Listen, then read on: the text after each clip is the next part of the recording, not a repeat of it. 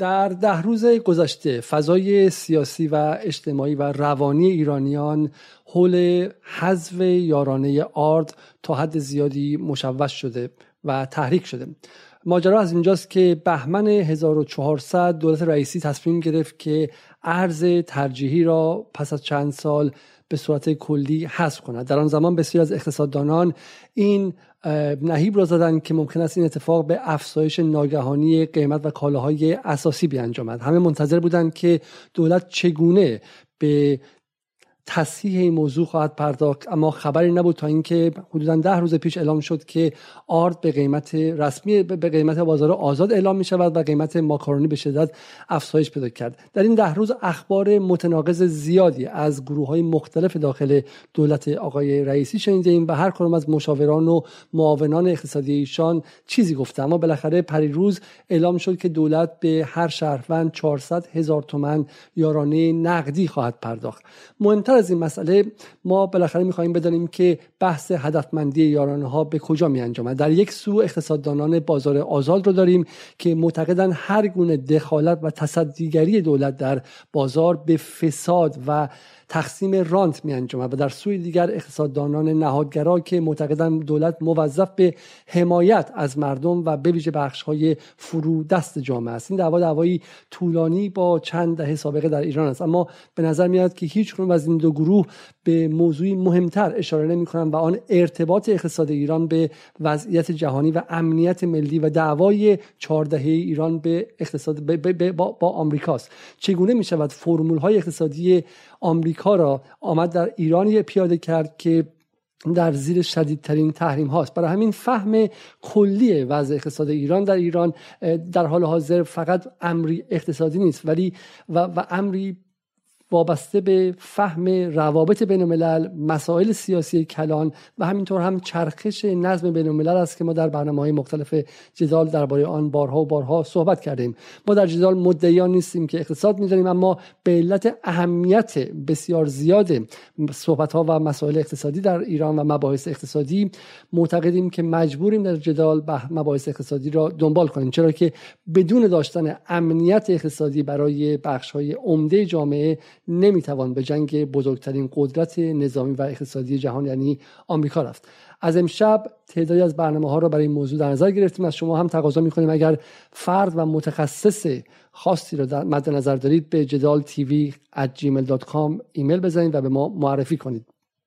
مهمان امشب ما احسان سلطانی پژوهشگر امور اقتصادی. سلطانی که کانال تلگرام معروفی را اداره می کند به قول خود 19 هزار پست در چند سال اخیر درباره اقتصاد ایران نوشته. او اقتصاد ایران را به صورت روزانه رصد می کند و علاوه بر آن پژوهشگر صنعتی است. دستی در, در صنعت دارد و اقتصاد ایران را از روی زمین هم می شناسد این شما و این برنامه امشب پنجشنبه 22 اردیبهشت با موضوع افسانه های نولیبرالیزم بخش اول افسانه هدفمندی یارانه ها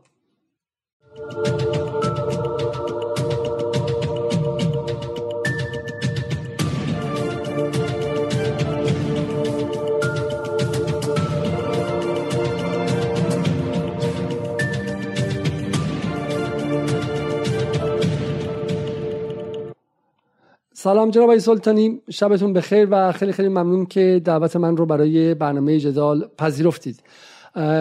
برای شروع اولا اگر میشه خودتون خودتون رو معرفی کنید و بگید که شما به عنوان مهندس چگونه سر از اقتصاد در آوردین تا بینندگان هم با شما بیشتر آشناشن با سلام خدمت شما و بینندگان عزیز. من در اصل از تولید از تولید البته صنایع پایین دستی با توجه به اینکه علاوه بر اینکه فعال اقتصادی بودم تولیدی بودم چندین کارخانه تیران تاسیس و احداث کردم. به تدریج وارد این مباحث شدم که چرا ما رقابت پذیر نیستیم یا چرا تولید ما مشکل داره و یا چرا ما نمی‌تونیم با چین رقابت بکنیم. برای اینکه این سوالا رو پاسخ بدم من با توجه به اینکه علاقه زیادی هم به تحقیق و مطالعه داشتم کم کم وارد اقتصاد خورده کلان شدم و به جایی رسیدیم که به نتیجه رسیدم که مثال در حوزه اقتصاد کلان بخشش حل کرد و اگه اونجا حل نشه اون پایین خیلی کاری نمیشه کرد. و تقریبا می‌تونم بگم یه 20 سالی است که مختلف اقتصادی منتشر می‌کنم که الان رسیده به بیشتر بحث اقتصاد کلان و بحث مختلف البته مورد تولید هم کار میده ده سالی است که در خدمت اساتید مختلف توی دانشگاه علامه تحت مدرس از زهرا بودم با پژوهشگرای اینا کار کردم. یه چیزی حدود فکر می‌کنم پنجاه تا طرح پژوهشی تو زمین های اقتصادی صنعتی اجرا کردم. چند ساعت مقاله نوشتم. خیلی کارهای مختلف کردم. و بنابراین من از کف کارخونه یعنی از کف میدان به اصطلاح وارد اقتصاد شدم و به اقتصاد کردن. همه حال از خورد تدریج به کلان وارد شدم. و نگاه هم به این علت شاید با بقیه مقدار متفاوت باشه چون یه دیدگاه دیگه نگاه می‌کنم.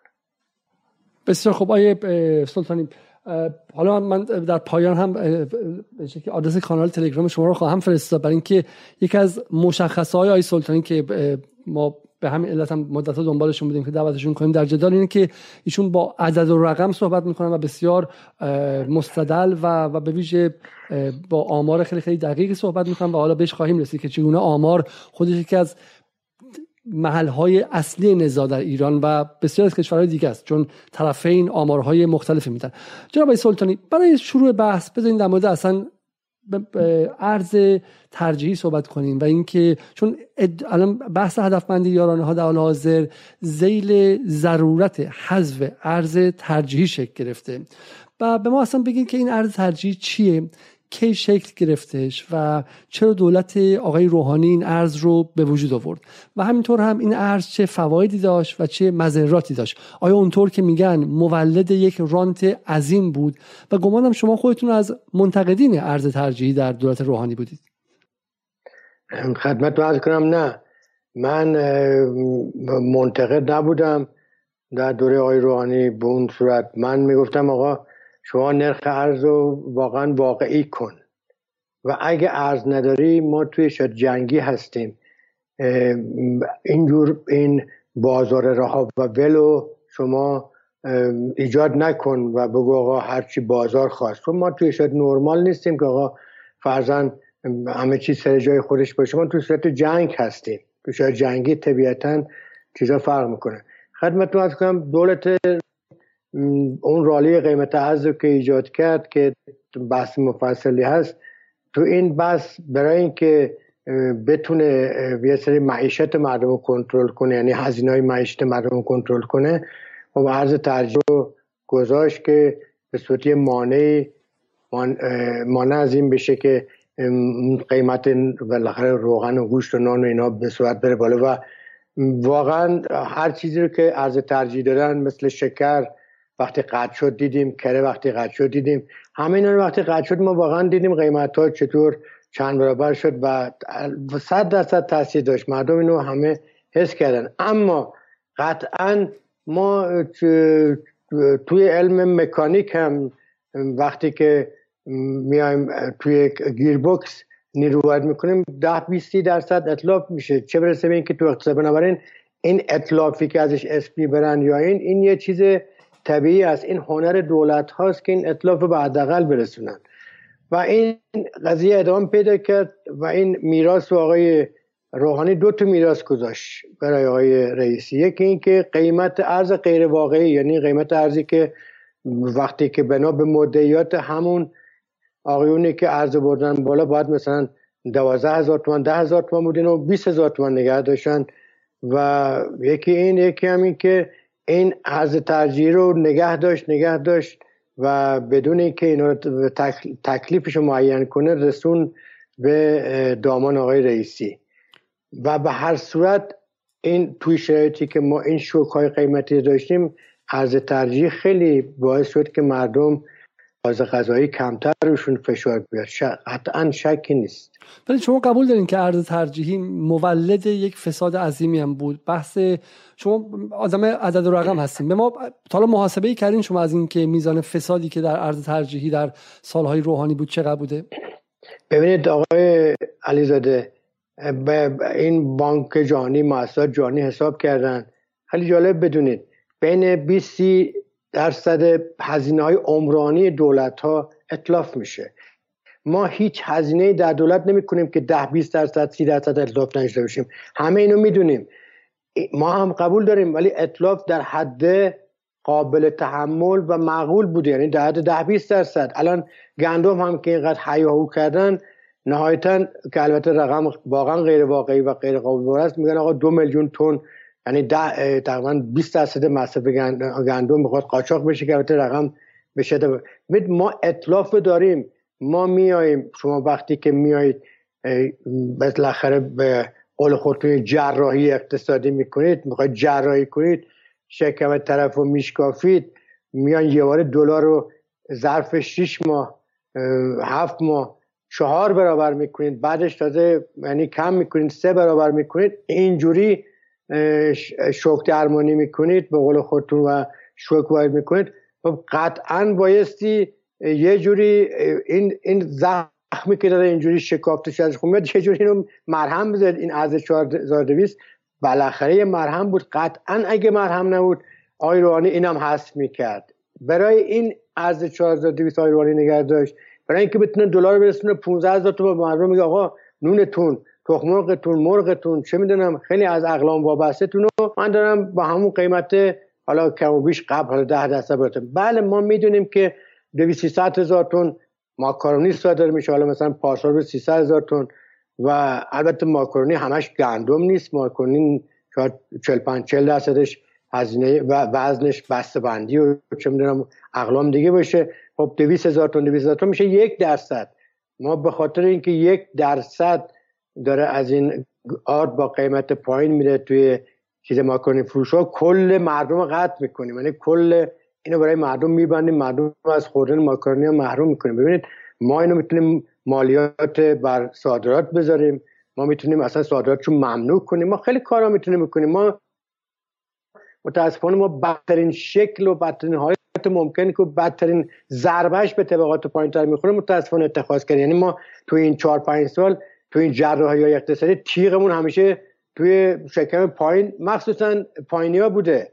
و همیشه ادا این در بردیم که بله ما می‌خوایم به شما خدمت کنیم ما می‌خوایم نظرمون بالایی بخوره. نه برعکس بوده. حالا سوالی. ما اصلا عدد و رقم و همینطور آماری داریم که منتفعین از ارز ترجیحی چه کسانی بودن؟ چون مثلا اسامی خاصی اعلام میشه. کسانی که ارز ترجیح می‌گرفتن که آقای مدلل بوده که باهاش چه می‌دونم ذرت وارد می‌کرده. اون یکی کسی بوده که باهاش مثلا آرد وارد می‌کرده اون کسی بوده. گفته میشه که الان خود ما میشه این مدت گفتیم که آقا ارز ترجیح می‌دونم مراقب باشین چون ما در جدال در مورد مسائل اقتصادی شاید مثلا موزگیری خاصی نکنیم. اما حتما موزگیری داریم و نگران هستیم که خدا نکرده یه آبان 98 دیگه در این کشور به وجود بیاد. خیلی انگوش اتهام به ما بلند کردن که شما از طرف کسایی که منتفع ارز ترجیح هستن مثلا دارین حمایت میشین. در حالی که اینطور نیست. ما می‌دونیم چه کسانی بودن و چه کسانی منتفع شدن. بالاخره کسایی هم در این وسط خوردن و بردن دیگه درسته به واسطه ارز ترجیحی که به همه ندادن که آیه سلطانی عزیز. افراد خاصی از نور چشمی اونو گرفتن. ببینید من من ببینید من با این که شکی نیست. من عرض کردم خدمتون ما در این کشور ده درصد اطلاف شده یعنی ده درصد و نورچشمی یا 20 درصد بالاخره در 20 درصد و اینجا فساد بوده. اما ما که نمی‌تونیم به این علت که چون فساد هست بیایم آب روی به روی مردم ببندیم. ببینید ما, ما, ما که نمی‌تونیم یک چیزی رو که اون کسی که فساد می‌کنه و قدرت داره خب قطعا میره یه جای دیگه می‌کنه. ببخشید ما توی زنجیره فولاد توی زنجیره پتروشیمی توی زنجیره معادن توی چیزایی که ثروت ملی هست به نظر شما کم فساد داریم. خدمت تو از کنم رانتی که تو این بخش داره تزدیق میشه شاید براتون باورکر نباشه. این رانت دو سه برابر کل کل ارز ترجیح که می‌دادن. ببینید این که نمیشه ما همیشه سیاست های رو اتخاذ کنیم که ضربش به مردم بخوره. خب اومدن گفتن آقا بنزین چرا گازوئیل گرون نکردن؟ چرا حمل و نقل ریلی رو گرون حالا حالا به اونجا می‌رسیم. ولی آیه یزدان سوالی کرده. ما نمی‌تونیم سیاست های اتخاذ کنیم که بیشتر به مردم ضربه بخوره. ما به جایی که رانتی ها به جایی که اینهایی که منتفع هستن از شرط جنگی به جایی که کاسبان تحریم ها رو هدف بگیریم نشستیم پایین ترین طبقات هدف گرفتیم. آقای علیزاده اینو میگم خیلی ها اینو می‌فهمن. ببینید اون ده درصد بالایی به اون پنج درصد بالایی یا اون ده درصد بالایی این نون نونوایی آزاد پز مصرف می‌کنه. اون نون بگت نون لوکس مصرف می‌کنه. اصلا نان کم می‌خوره. این روغن پالمی که یا روغن های مشابه ارزونی که توی شرکت ها توضیح میشه رو مصرف نمی‌کنه. اون روغن ذرت یا روغن یه برند اماراتی است الان یادم نیست یا روغن حیوانی مصرف می‌کنه. اون اصلا مصرف نونش کمه. اصلا اون رو کلا گوشت بیشتر مصرف کنه من منظورم این است که ما تو این فاز آخر به قول خودمون جراحی قیمت ها آمدیم بخشی رو گرفتیم که اون بخش اتفاقا طبقات پایینی مصرف کننده اصلی هن.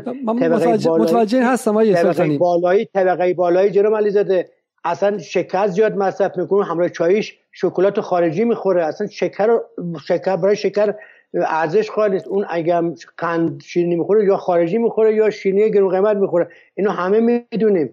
بنابراین وقتی میان وارد این مقوله میشیم می‌بینیم که اون تخمرغ و آدمای فقیر می‌خورن. منظورم اینه که ما آمدیم بخشی رو هدف گرفتیم این دفعه. این بخش اتفاقا طبقات پایینی مصرف کننده هستی حالا برخلاف بنزینی که می‌گفتیم مثلا اون دهک بالای 5 برابر هست اتفاقا اینجا دهک پایینی شاید سه برابر چهار برابر پنج برابر چون اون به خاطر اون 15 درصد پروتئین نان اون پروتئین شما از نان تا حدی تامین می‌کرد آقای علیزاده. بسیار من متوجه این حرف هستم. ولی سوالی که از شما دارم الان یکی از دوستانی پیامی کامنتی گذاشتن. آقای یزدان. میگن که خودشون آمار دادن که طی دو سال 250 هزار میلیونر دلاری تو ایران از قبل ارز ترجیحی به وجود اومده. و شما میفرمایید فقط یک درصد می‌رفت تو جیب اینها. من و این سوالی که دارم از از بدید. من از احسان اجازه من جواب بدم. من جواب بدم از شما سوالی که دارم این که اصلا شما حالا همه اینا به کنار. خودتون موافق در یک جهان ایدئال آیا موافق ارز ترجیحی بودید اگر اجازه اجازه, اجازه بدید قربان. ببینید اصلا ارقامی رو دارن اعلام می‌کنن به قول معروف گفتنی هرچی دروغ بزرگتر باشه مردم راحتتر باور می‌کنن. اون کی بود؟ اون فاشیسته می‌گفت. ببین عزیز من ارز ترجیح چون من اینها رو عدد دارم دیگه. اینا رو اعداد گمرک ایران و اعداد دیگه دارم. من کارم عدد دیگه به قول شما. ما ارزی که کل ارز ترجیحی که دولت توی سالهای قبل می‌داد سالی ده میلیارد دلار بود. جهت اطلاع از سالی سه میلیارد دلار نهادهای دامی یک کنیم یک یک کنیم میلیارد دلار دارو و همینطور به ده میلیارد دلار نمی‌رسید. امسال هم که گرون شده ببینید دارو که 50 درصد گرون نشده یا خیلی ما با توجه به شاخص قیمت های جهانی امسال می‌رسه به حدود فرزن چقدر؟ 15 میلیارد دلار. من نمی‌دونم 250 هزار میلیونر دلاری رو من نمی‌دونم. شما 250 هزار نفر ضرب در یک میلیون دلار که میشه 250 میلیارد دلار. ببخشید ما تو این چهار سال گذشته پنج سال گذشته 250 میلیارد دلار ارز نداشتیم شاید. که بخوایم 250 هزار میلیون ببینید نه اعداد دروغ خواهش می‌کنم. ببینید الان که الان که زیاد شده 15 هزار 15 میلیون میلیارد دلار شده ما نهایتا بله قبول داریم توی این مدت یه رقمی از این برداشت شده. ببخشید میگه اون صادر کننده معدنی تو شاخه شاخه معدنی فلزی ما 20 میلیارد دلار بیش از 20 میلیارد دلار گردش پولیشه 10 میلیارد دلار این رانته تو پتروشیمی تو غیر تو خیلی جای دیگه. ما 20 میلیارد دلار داریم رانت مستقیم میدیم. یعنی ما با فساد رسمی داریم رانت پخش می‌کنیم. بیش از 20 میلیارد دلار. اینا رو ما ثابت کردیم تو همین کانال جای دیگه گفتیم. حالا اینا رو رها کردیم. اینها راحت باشن. یک میلیارد دلار. جناب آقای علیزاده بنده امروز حساب کردم باور کردنی نیست. ما تو این چهار سال فقط هفت میلیارد دلار بیش از هفته حالا ما میگیم خوش محافظه میلیارد دلار فقط تو ایرانی توی ترکیه خانه خریده. شرکت زده که تو این آمار نیست کانادا و آمریکا و کشورهای دیگه هم نیست. فقط ما بیش از ده میلیارد دلار ارز رفته ترکیه. اینها اصلا مشکلی نداره. اما جایی که کارگر بیچاره اون بلوچی که ته سیستم روشن زندگی می‌کنه که قوت لایموتش فقط نونه اینجا فریاد میباریم فریاد برمیاریم که وا مصیبت تا مسلمانی نیست. فلان. نه نمیشه. ما واقعا واقعا این برخورد ما خیلی زشته. این تیرسازی هایی که آقایون می‌کنن همینجور دروغای بزرگ بزرگ میگن و اصلا دروغگویی شده. آره واقعا کار زشتیه. بدون عدد بدون مدک یه بار تو جیبشون در میارن که آقا اینقدر پول. بله. خب یه سوال پایانی در این بخش از این بخش عبور کنیم. چرا اصلا دولت خودش و وزارت بازرگانی خودش دنبال این نرفت که اقلام اساسی رو خودش وارد کنه؟ اگه واقعا نگرانی از اینه که اینجا فسادزایی داره انجام میشه و حدود چند چند ده نفر از آقایون کلی گنده دارن به واسطه واردات در واقع سلطان شکر و سلطان این و سلطان اون و اینها دارن شکل می‌گیرن. چرا خود وزارت بازرگانی و دولت این وظیفه رو به عهده نگرفت؟ مثل دهه 60 اینو از بعد از آقای روحانی بپرسید. اما شما من, اقتصاد من اون چیزی که می‌دونم یعنی برآورد بنده میگه. یعنی من اینو به عنوان آدم بر اساس وزارت اطلاع شما شاید جالب باشه بهتون که من مثلا مشاور اتحادیه مقداران بودم. یعنی با اونا از اونا هم data گرفتم فرضا توی دوره. من اون چیزی که حدس می‌زنم نهایتا آقای مدلل مثلا توی این business ده درصد حال سود داشته شما میگین ده درصد رانت داشته اینو باید ببینید من بحث و یه نگاه دیگه هم داشته باشم. ببینید ما میگیم ارز ترجیحی بد.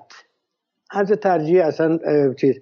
خب می‌خوایم بیایم یه ارزی رو جایگزینی کنیم ارز نیما یا ارزی که اینا در اول که سال 97 بود دلار رو می‌گفتن باید 4 5 تومن بشه. اینا توی روزنامه و مقالاتشون از همین آقایونی که الان نشستن میگن چه اتفاقی داره میفته دار دسته این اقتصاد خواندهایی به قول خودمون نولیبرال 5 تومن 6 تومن یعنی بحث اتاق بازرگانی و اینا رو 5000 تومن بود.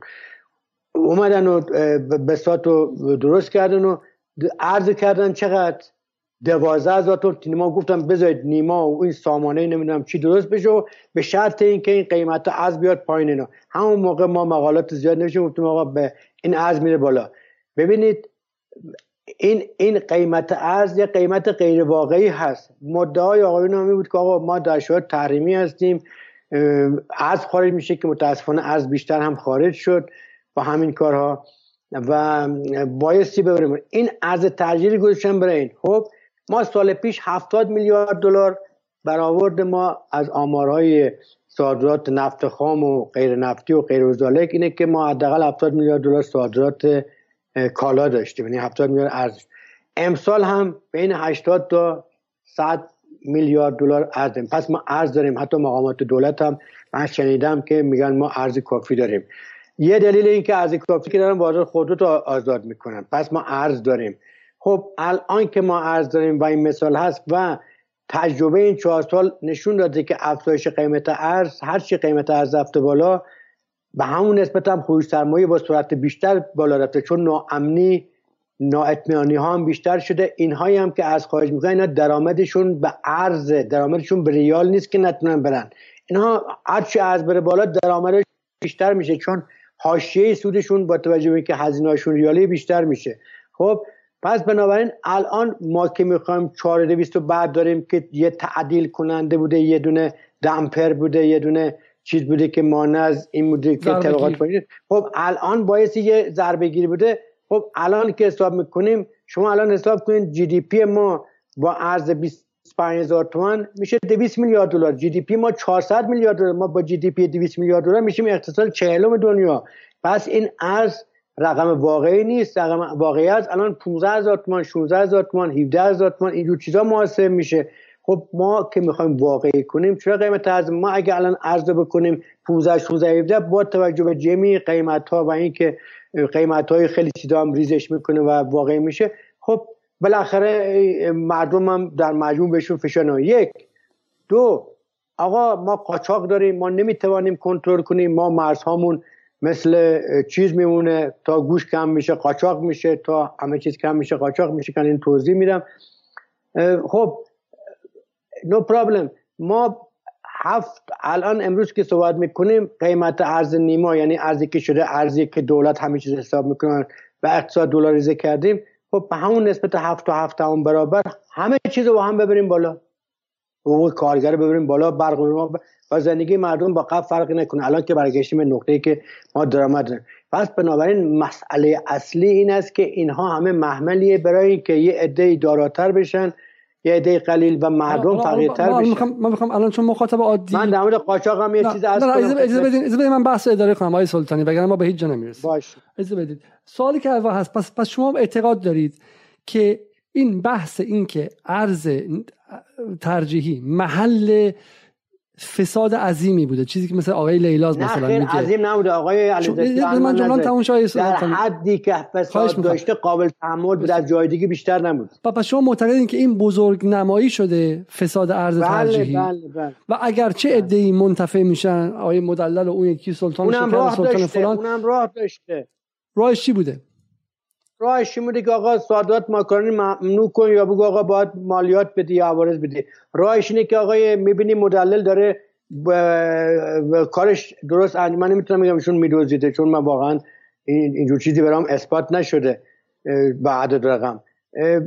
خب واردات دولتی کن دیگه آقا کانتینر کشتی می‌خواد بیاد بره دیگه. این چیز خیلی ما تو خورده فروشی که نیستیم ما توی کلان هستیم اصلا دلیل نداره که مثلا یه عده خاصی شکر وارد کنن یا قند وارد کنن یا روغن وارد کنن. خب شرکت اینو دولتی می‌کردی خیلی ساده است. من اینو ما- نمیفهم ما- این اقتصاد من من توضیح بدین و لطفا لطفا هم میگم نه ایدئولوژیک نه شعاری. به من سوال ساده بگید. ما در سال 1401 اگر زیر جنگ باشیم 1398 که آمریکا میگه من می‌خوام به شما حمله کنم در هم جنگ اقتصادی می‌کنم تا پای جنگ عادی هم با ما میاد. خب یه 50 دلار که می‌خوام جابجا کنیم میاد همونجا فریز می‌کنه. ما در همین انگلیس کمپینی داشتیم برای کسانی که بعضشون تو ایران فقط به دنیا آمده بودن. یا مثلا پدرشون ایرانی بود و بانک همه فریز کرده بودن با اینکه اصلا به ایران ربطی نداشت کارشون. در چنین شرایطی اینو برای من توضیح بدید که چرا واردات اقلام اساسی اصلا نباید توسط دولت مکرمه جمهوری اسلامی انجام شه. اگر دولت جمهوری اسلامی میگه ما مشغول جنگ با آمریکا هستیم چرا آرد شکر گوشت دارو و اقلام اساسی رو خود دولت وارد نمی‌کنه. این چه چیزی؟ از چه زمانی این قضیه آر شد که دولت خودش اقلام اساسی رو بره وارد کنه؟ با همین بر بحثا و برنامه‌ای که خصوص سازی و خصوصی سازی باید بکنیم دولت باید مداخله کنه که البته متاسفانه از دست دولت در بردن ببینید من یه مثال بزنم. ما گفتیم بانکای خصوصی بانکای خصوصی کیه داره کرد؟ همون مدیرای بانکای دولتی. همون فقط یکم بزک و دوزکش بیشتر بود.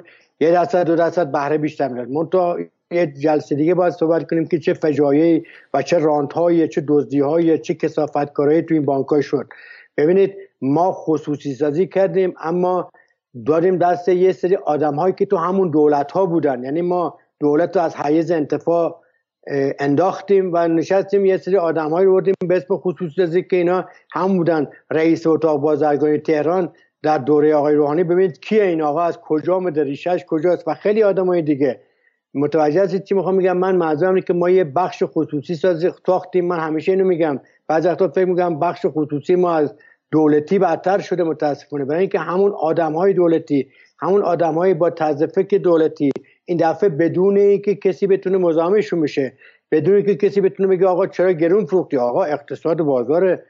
بدون اینکه کسی بتونه از اینا بازخواست بکنه راحت هر کار خواستن کردن به اسم خصوصی سازی و مملکت مال خودشون کردن. ببینید اینها اینا اینا اتفاقاتی افتاده که ما به عنوان یک کشور جهان سومی در در جنگ اقتصادی در در تنش در تحریم قطعا شاید ما اگه یک کشور آزاد بودیم یک کشور بودیم مثل مثلا فرزن کشور همسایه تو تنش بودیم خیلی.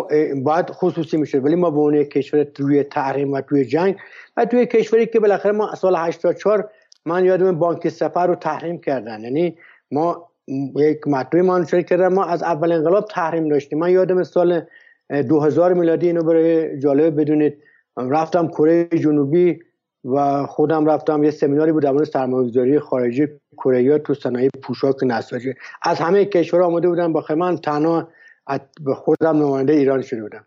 ما رفتیم و گفتیم آقا وضعیت این این جمعیت این همه چی تو گفتن خوب و اینا.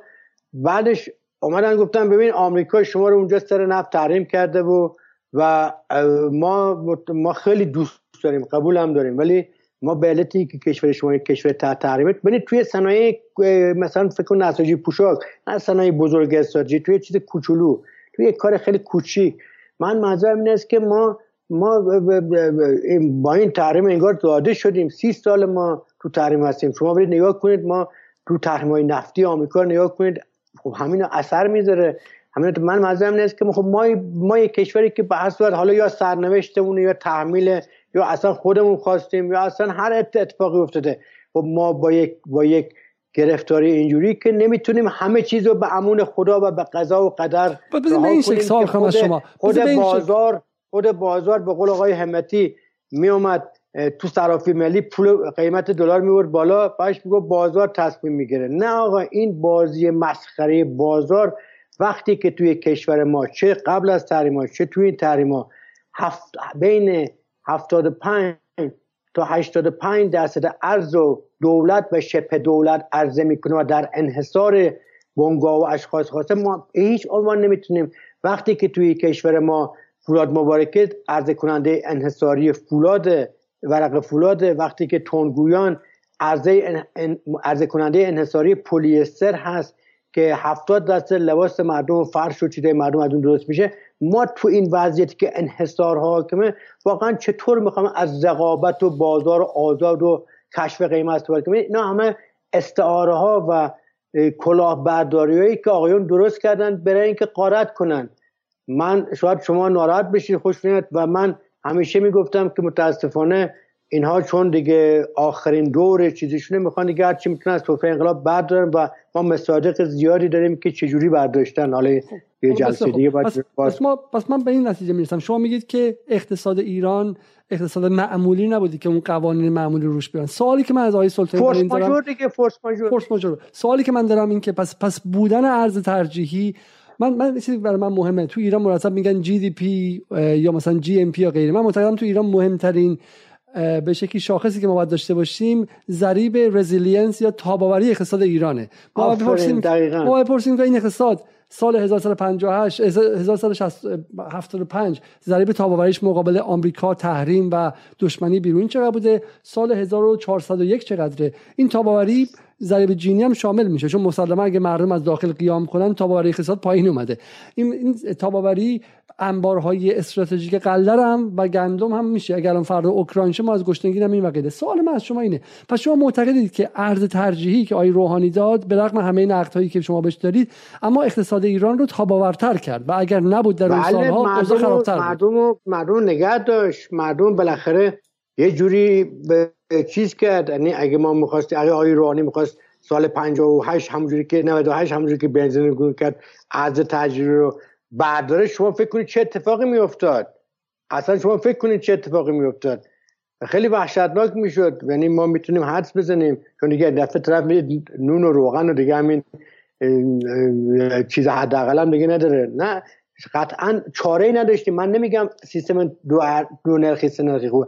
من الان به دولت عزیز میگم آقا بیاید بشینید. نه اینکه چهار تا آدمی که تو دوره دوره روحانی این مشکلات درست کردن این بحران ها رو آفریدن این این فرزندان نامشروع تو دامن شما گذاشتن. اینها رو بیارید چیز بکنید. انشان میگه اون کسایی که مشکل رو خلق می‌کنن با اون طرز تفکر نمیشه مشکل حل کرد. حالا چه برسه اون آدما باشن؟ شما اگه واقعا صداقت دارید اگه واقعا درست میگید بیاید بشینید. ده نفر آدم از تیف های مختلف جمع کنید 20 نفر آدم توی صدا سیمان جلسه نرخ ارز رو تعیین کنید که آقا نرخ ارز واقعی با چقدر باشه. خب نرخ ارز درست کن. نمی‌تونی نرخ ارز درست کنی. قیمت همه چیز واقعی کن. خب قیمت خب. برق واقعی کن حقوق در واقعی کن. این نمیشه که دست ببین عزیز من شما الان تو این نمودار شما دارم باشه. نگاه می‌کنیم الان یه شکاف عظیم افتاده که حالا بعدا صحبت می‌کنیم. این که نمیشه فقط ما به فرودستان می‌خوایم فشار بیاریم. نه حالا مثلا بحث طبقاتی الان نیستش. ما می‌خوام مثلا ببینیم که کلا برای اقتصاد ایران چه اتفاقی افتاده. ببین شما در همین نموداری که از خود کانال خودتون برداشتین میگین که شدت و عمق چارشوک قیمت ارز تاریخ ایران پس از جنگ جهانی دوم که یکیش در دوره آیه هاشمیه و حدودا فکر سه تاش در دوره روحانی اتفاق میفته درسته؟ این این ارزی که اینجا ما داریم خب سوالی که هست اینه که این ارز ترجیح در دوره روحانی داده شد ولی ارز ترجیحی همراه شد با شکهای به شکلی ارزی و بعد در خود همین کانال شما باز ما عکس دیگه ای داریم که حالا اینجا این قیمت دلار در دوره آیه ریاست آیه همتی بر بانک مرکزی که صد شوک هم اینجا خورده. جالبه که ما همزمان با گفتگوی ما آیه همتی در حال حاضر در کلاب هاست. مشغول سخنرانی از منظر طلبکار و در حال محاکمه دولت رئیسی هستن. یعنی الان آیه هم آیه همتی که تهران میگن که اگه بدهکار خودشو طلبکار نشون بده نصف بدهیشو داده. خب این من تو بازارم بودم. متاسفانه آقایون الان به جای که بیان پاسخگو باشن که چرا اون قبل این کارا رو کردن حالا همه شدن طلبکار و هنوز یقه همه رو می‌گیرن که چرا اینجوری شد. این بدبختی هم داریم متاسف حالا حال در نهایت ما به چنین جایی می‌رسیم؟ این یعنی با همه اون ارز ترجیحی جناب آقای سلطانی که شما داشت دفاع می‌کنید اما به نظر میاد که قدرت خرید یارانه نقدی برای جامعه ایران پایین و پایینتر اومده. یعنی این شیب این از سال 90 از سال 90 تا امروز توان جامعه ایران کم و کمتر شده. می‌خوام اینجا به بحث قسمت دوم برسم. این که ما در نهایت حالا درست یا غلط الان ما پذیرفتیم که ارز ترجیحی رو حذف کنیم و وارد بحث هدفمندی یارانا شدیم. اگه میشه اول به من یک مختصری بگید که این داستان یارانه ها از کجا شروع شده؟ چه میزان یارانه در ایران پخش میشه؟ از چه زمانی شروع شد؟ گمانم از ابتدای انقلاب بود یا اصلا به قبل از انقلاب برمیگشت؟ به چه اقلامی یارانه در ایران در این سالها تعلق گرفته؟ کدوم ها باقی موندن و کدوم ها هست شدن؟ به ما در مورد یارانه اولا یک مختصری تاریخ یارانه به ما بگید که برسیم به 1401 و در مورد هدفمندی صحبت کنیم. ببینید در مورد اون عرض که فرمودید من البته اینو من بگم نه من چپم نه راستم نه نهادگرام نه اصولگرام. من واقعا سعی کردم همیشه مستقل فکر کنم برای اینکه همه چیز درست اما جای خودش. ببینید من در مورد شوک ارزی ایرانی نرز کنم که شما تصور بفرمایید 100 سال در دوره قاجار اینو بر اساس منابع تاریخی داره بگیم نه اون موقع دلار نبوده ولی لیر بوده مثلا. طول کشید تا ارزش پول ایران یک هفتم میشه تو 53 سال پهلوی جنگ شد کودتا شد کشور اشغال شد این همه بدبختی داشتیم. دلار دوازده ریال بود شد هفت تومن یعنی شیش برابر شد. تو جنگ هشت سال جنگ ببینید ما توی جنگ نفت ده دلار فروختیم یعنی از این تحریم ها به مراتب وضعمون بدتر بود. و خدمتتون از کنم که نفت ده دلار فروختیم و تازه اون موقع ما سی چل میلیارد دلار صادرات سنگاهن و پتروشیمی و فولاد و امثال هم نداشتیم. یعنی اون موقع ما بودیم و یه نفت با ده دلار 8 دلار. با اون وضعیت ما نرخ از 4 برابر شد توی 8 سال. قبل از اینکه آقای روحانی این شوکه عزیز شروع کنه بیش از 20 سال طول کشید تا نرخ ارز هفت برابر بشه و ایشون ظرف سه سال نرخ ارز رو هفت برابر کرد. ببینید ما وقتی که مشکلات و بدبختی می‌زنیم می‌بینید که اصلا هیچ توضیحی نداشته نرخ ارز هفت برابر بشه. ما با یه برنامه دیگه می‌خوایم که ابعاد اینو باز کنیم که منتفعین این شوک قیمت ارز چه افرادی بودن چه اشخاصی بودن چگونه دولت روحانی همدست و همکار بود چگونه بانک مرکزی دولت و این سازمان دولتی پشت اینا بودن و چطور اصلا این روند شکل گرفت. حالا برمیگردیم. ببینید بحث یارانا بحث مفصلی. ما نمی‌تونیم اینجا توی یک چاپتر کوچولو بهش بپردازیم. اما اون چیزی که الان به نظر میاد اینه که تنها یارانه که توی ایران مونده یارانه انرژی هست. به اضافه البته یارانه آب. که هیچ کس بهش نمی‌پردازه. شاید از همه اینا مهمتر باشه. به اضافه یارانه معادن ما. یارانه معادن ما. یارانه پنهان معادن. یارانه پنهان آب. یارانه پنهان انرژی هم که شما فرمودید. بله. خب بسیار خب پس یارانه معادن یارانه پنهان داریم و یارانه غیره. آیا در این سالها به ترتیب هست شده؟ چون ما سه فاز هدفمندی یارانه داشتیم. سال 1389 سال 1998 که گمانم نصف کاره ول شد بعد از ماجراهای آبان 98 و الان. کدوم یارانه تا به حال هست شده و غیر از بنزینی که سال 98 هست شد و دوباره به شکلی باز برگشت و غیره. کدوم هست شده کدوم هست نتونسته بشه به خاطر این فشار اجتماعی؟ ببینید شما می‌خواید فرزن بر یارانه بنزین رو حذف کنید. درسته؟ ما وقتی که می‌خوایم یک اقدامی بکنیم بایستی زیر ساخت بسازیم یعنی زیر ساخت رو آماده کنیم نهادهای لازم مستقر کنیم. من نهادگویان نیستم یعنی منظم نهادها نهادهایی که چیز کنه. و بعدش بعد اینکه این کار رو کردیم بگیم خب حالا قیمت رو می‌بریم بالا. ما فقط با قیمت بازی کردیم. ببین اقتصاد ایران خیلی ساده فقط یه چیز درمانش یه چیز بوده شوک قیمت. اونم نه برای اون ثروتمندها و بالادستی ها برای فرودست ها ببینید همین بنزین ما اومدیم چگاه کردیم؟ قیمتشو واقعی کردیم. درسته همین نان کردیم. درسته سال اگه اشتباه نکنم 88 87 درسته یا نه؟ و یارانه هم دادیم. درسته؟ آیا مسئله حل شد؟ آیا برای فقط دو سال حدود تقریبا دو سه سال و حتی کمتر مصرف بنزین کاهش پیدا کرد اما مصرف گاز طبیعی جایگزین اون شد. ما محاسبه کردیم. گاز جایگزین بنزین شد بنزین هم مثلا 20 درصد کم شد. پس مصرف کنترل نشد. چرا مصرف کنترل نمیشه؟ دلایل خیلی زیاد داره. من همین بنزین فقط صحبت کنم چون بس.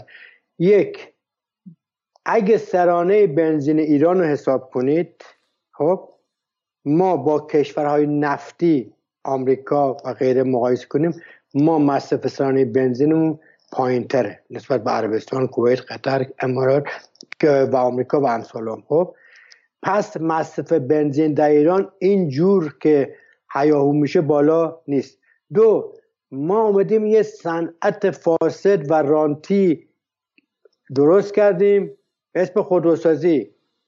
خودروسازی ما در سال 1400 دو برابر سال 1399 قطعات و اجزا و بدنه خودرو چینی وارد کرده. یعنی ما سنت خودروسازی ما رشدش همراه با این بوده که ما یه مش قطعه و وسیله و آماده و غیر آماده از چین بیاریم اینجا پیشماره کنیم. یعنی ما سنت خودروسازی ایجاد نکردیم. این سنت خودروسازی بوده دکان یده خب آقا ما اگه چرا این آقایونی که اینقدر رو بنزین مانوب میدن نمیگن که آقا شما توی بازار توی مارکت که نمی‌تونی فقط یه جاشو بخوای آزاد بکنی. بقیه جا بسته فقط یه جاشو باز کنی. ما این می‌خوایم مارکت حمل و نقل آزاد کنیم. خب پس باید اجازه بدهیم که بازار خودرو هم آزاد بشه. با قیمت های جهانی ما خودرو سوار بشیم. ما محاسبه کردیم. جناب علی این دقت کنید خیلی جالبه. ما محاسبه کردیم. البته محاسبه مال دو سه سال پیشه. که اگر قیمت خودرو جهانی بشود و قیمت بنزین آزاد بشود یه دقت کن شما. ما هزینه خودرو برای مصرف کننده ایرانی پایین تر می آید من یه مثال بزنم. ببین ما خودرو که می‌خریم لیزینگ خودرو توی انگلیس فکر می‌کنم 4 درصد 3 درصد یه رقم پایینیه. و شما می‌تونید یه رقم پایینی ماشین بخری بدونی که پول بدی. نمی‌دونم همین رقم 3 4 5 درصد مثلا این رقم جوانی شما قطع شد بله میگم لیزینگ خودرو نرخ بسا بهره 3 4 5 درصد تو دنیا. حالا الان نمی‌دونم ولی الو صدا میاد. این ادفون من مشکل داره. صدا میاد الان فکر بله کنم خوب بله بفهمید بله. لیزینگ خودرو نرخ بهره خودرو که شما به صورت اقساطی می‌خرید تو دنیا 3 4 5 درصد. درست قربان؟ بله بله. تو ایران 22 درصده. و قیمت خودرو وقتی که به واقعا نه بیایم پراید مقایسه کنیم یه خودروی خارجی رو مقایسه کنیم نه خودروی گرون لاکچری یه خودروی کلاس متوسط به پایین. خب وقتی مقایسه می‌کنیم می‌بینیم قیمت اون حداقل الان که سه برابر قبلا دو برابر ما بهره برای لیزینگ خودرو یا بهره پول تو ایران 22 درصده. ما بنابراین هزینه های خودمون بالاست. یک. پس شما بنزین گرون کن همه market آزاد کن. این که نمیشه که به سود بنگاهی وابسته به خودت اون بنگاهی که میان به همین اقتصاد خوندهای نولیبرال به روزنامه های همینا پول میدن. اونها رو مستثنا کنیم. اما مردم میگن این یک. دوم پس دوم مسئله رو که گفتیم آقا بنزین تو ایران مصرفش نسبت به دنیا بالا نیست. خب ما خودرو باید آزاد کنیم مصرف میاد پایین دیگه. اون 20 درصدی که شما مینالی خودش میاد پایین. سوم اینه که ما یه سرزمین پهناور هستیم. برخلاف تصور آقایون اون بلوچی که توی پسا بندر زندگی می‌کنه که تای ایرانه شما تشریفات برید ببینید. اون هزینه بنزین دقت بفرمایید هزینه بنزین به هزینه چیزش از اون کسی که دهک بالایی به مراتب بیشتر برای اینکه اون درآمدش پایینه از برای مسافت برای مدرسه بچهش برای خرید برای هر چیزی بایستی مسافت قابل توجه طی کنه که یا با موتور باید بره یا با وانت یا با خودرو یا باید کرایه بده. یعنی شما اگه محاسبه بکنید می‌بینید که اثر افزایش بنزین روی هزینه خانوار روی دهک پایینی چندین برابر دهک بالاییه این هم یه مسئله. مسئله سوم مغلطه دیگه که میشه میگن آقا مصرف بنزین مثلا انرژی 6 برابره. البته اینجا تو این کاغذ شما دیدم 23 برابره که این واقعا غیر قابل باور هست. من نمی‌دونم این عدد چطور حساب کردن. بعدش دهک دهم اشتباه دهک دهم. کیه دهک دهم؟ کپرنشین دهک دهم. اون پیزنه روستایی که اصلا از تو خونهش نمیاد بیرون. شما رفتی دهکی که بنزین مصرف نمی‌کنه گرفتیم مخز خب این خیلی کار اشتباهیه. خب حالا داشتیم نمی‌گفتیم بنابراین اون دایک پایینی تاثیر افزایش از بنزین روی هزینهش به مراتب بالاتر از دایک بالایی دایک بالایی شما دقت بفرمایید. ماشینی که استفاده می‌کنه حداقل یعنی حداقل تو خونهش یک میلیارد تومان ماشینه. یک میلیارد تومان ماشین خودرو در سال دویست میلیون تومان هزینهش. خب این آقا 200 بنزین هست مصرف می‌کنه در ماه میانگین خانوار. در سال میشه مثلا حدود 2000 لیتر. خب پس اثرشون بیشتره. بعدش مسئله مهم. استفاده می‌کنه و مسکن مازاری که داره هزاران برابر درک پایینیه. شما تشریف ببینید چابهار آقای علیزاده. من برای که از نزدیک ببینم وضعیت زندگی مردم قاچاق اینای مختلف چجوریه خودم شخصا سوار ماشین شدم کسی هم به پول رفتم تا پسا بندر. این مرد اینا رو با مردم نشستم پاشون ببینم چه کار می‌کنن چجوریه خب اون اون کسی که اون کسی که خدمتتون از کنم اون با توی توی چابار شما میرید. یه منطقه آزاده. بغل این عکساشو من دارم واقعا گریاوره بغل این منطقه آزاد طرف داره توی کپر زندگی می‌کنه. یعنی خونه که لاقل ده, ده میلیارد 20 میلیارد سی میلیارد. تو چابارال تهران شما راه کن. من منظورم اینه که چطور توی مسکن توی خروج سرمایه توی ویلا داشتن. من یه موقع ما حساب کردم اگه اونجوری که دولت چین از ویلای لوکس و از مسکن و مسکن مازاد و شما اگه زمین کشاورزی رو بری بکنی ویلا هر سال باید به دولت مالیات بدی. اینجا اصلا دارن جنگل رو می‌خورن ویلا می‌کنن. طرف رفته وسط یه جنگل یه ویلا ساخته. چهار تا از این ویلا داره. تمام منظره رو خراب کرد. اجازه بدید. می‌خوام بگم اینها اینها مصرف تفریح مصرف آموزش همه اینا صدها برابره. شما اینو راه می‌کنین میچسبید به اون نون اون که مثلا نه حالا رو بهش می‌رسیم. آیه آیه سلطانی. از اونور به شکلی این بچهای نئولیبرال با شما خیلی مخالفت ندارن. اونا میگن قیمت نون رو آزاد کنیم قیمت ماشین رو آزاد کنیم قیمت بنزین رو هم آزاد کنیم. اونها با آزاد کردن همه چی موافقن. نه. نه دروغ میگن. اونا اونا همه این آقایون مدارکش موجود رسانه هاشون خودشون. سالها توی این جیره خور و حقوق بگیر و اصلا با پول اینا زندگی می‌کنن. این حالا توهین نکنید لطفا. چون ما اینجا سندی که نداریم اگه سندی داشتیم شما می‌تونید اینجا توهین کنید. من سندش به شما ارائه می‌کنم. حالا من سوالی از شما دارم. بسیار خوب. اولشون نگاه کنید. بسیار خوب. شما نگاه کنید کی داره از این از این اینایی که مسکن آزاد دارن از اینایی که مسکن لوکس دارن از دفاع می‌کنن. کی میگه به دولت الان نسخه میده که برو پول چاپ کن بریز تو بازار که قیمت مسکن پایین نیاد بالا بره. اینا رو کی نسخه میپیچه؟ اینا رو شما اینا منا مدرک دیگه فکر می‌کنید که اگه از بدیم ما بریم وارد بحث یارانه بشیم. در یارانه مطرح میشه و این چیزهایی که من از این دوستان نولیبرال آوردم. ادعاشون اینه که ضریب اصالت یارانه اصابت یارانه پنهان انرژی مثلا به دهک های مختلف رو بررسی کردن و میگن که دهک دهم خیلی خیلی بیشتر منتفعه. حالا روی مسائل مختلف که حالا شما ممکنه مخالف باشید ولی من حرفم تموم شه. روی بنزین میگن که دهک دهم دهی یعنی دهک ثروتمندان و خیابون فرشته و الهی نشین ها حدود 23 برابر دهک یک اون کپرنشین هاست. برق 3 و 6 برابره گاز 2 برابره کالاهای اساسی 4 و 7 برابره و دارو 19 برابره. به عبارتی مثل اون بحث خونه علی کریمی. اگه علی کریمی یه قصر داشته باشه تو لواسان با 20 اتاق میزان گازی که استفاده می‌کنه 20 برابر یه آدمی که توی اتاق خونه یه خوابه زندگی می‌کنه و همین میزان یارانه که بهش تعلق می‌گیره 20 برابره خب؟ و همینطور هم اینجا نگاه کنید مثلا بحث فقط یارانه دارو که دهک های مختلف داره می‌بینیم. ما دهک خب دهم اصلا قابل مقایسه نیستش. و اینم باز میزان بهرهمندی دهک های درآمدی از یاران های انرژی که در دهک دهم می‌بینیم که چه تعداد خیلی خیلی خیلی بیشتریه خب؟ و باز هم حال دهک های کلی و یارانه کلی. نگاه شما چی؟ اصلا شما معتقد هستین که ما به هدفمندی یارانه ها معتقدیم یا معتقد نه؟ هر گونه دست دادن به هدفمندی یارانه ها اشتباس و چون ما به دولت اعتماد نداریم دولت خواهی به شکلی طرفدار ثروتمندان و طرفدار اغنیا و غیره است.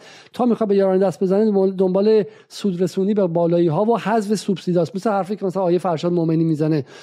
می‌خواد در واقع حافظ وضع موجود باشه. چنین حسی میده. آیا شما حافظ وضع موجود هستید یا اینکه نه؟ شما هم معتقد به نوعی هدفمندی یا ها هستید. نه این هدفمندی ولی به شکلی شما معتقدین که این وضع موجود قابل ادامه نیستش.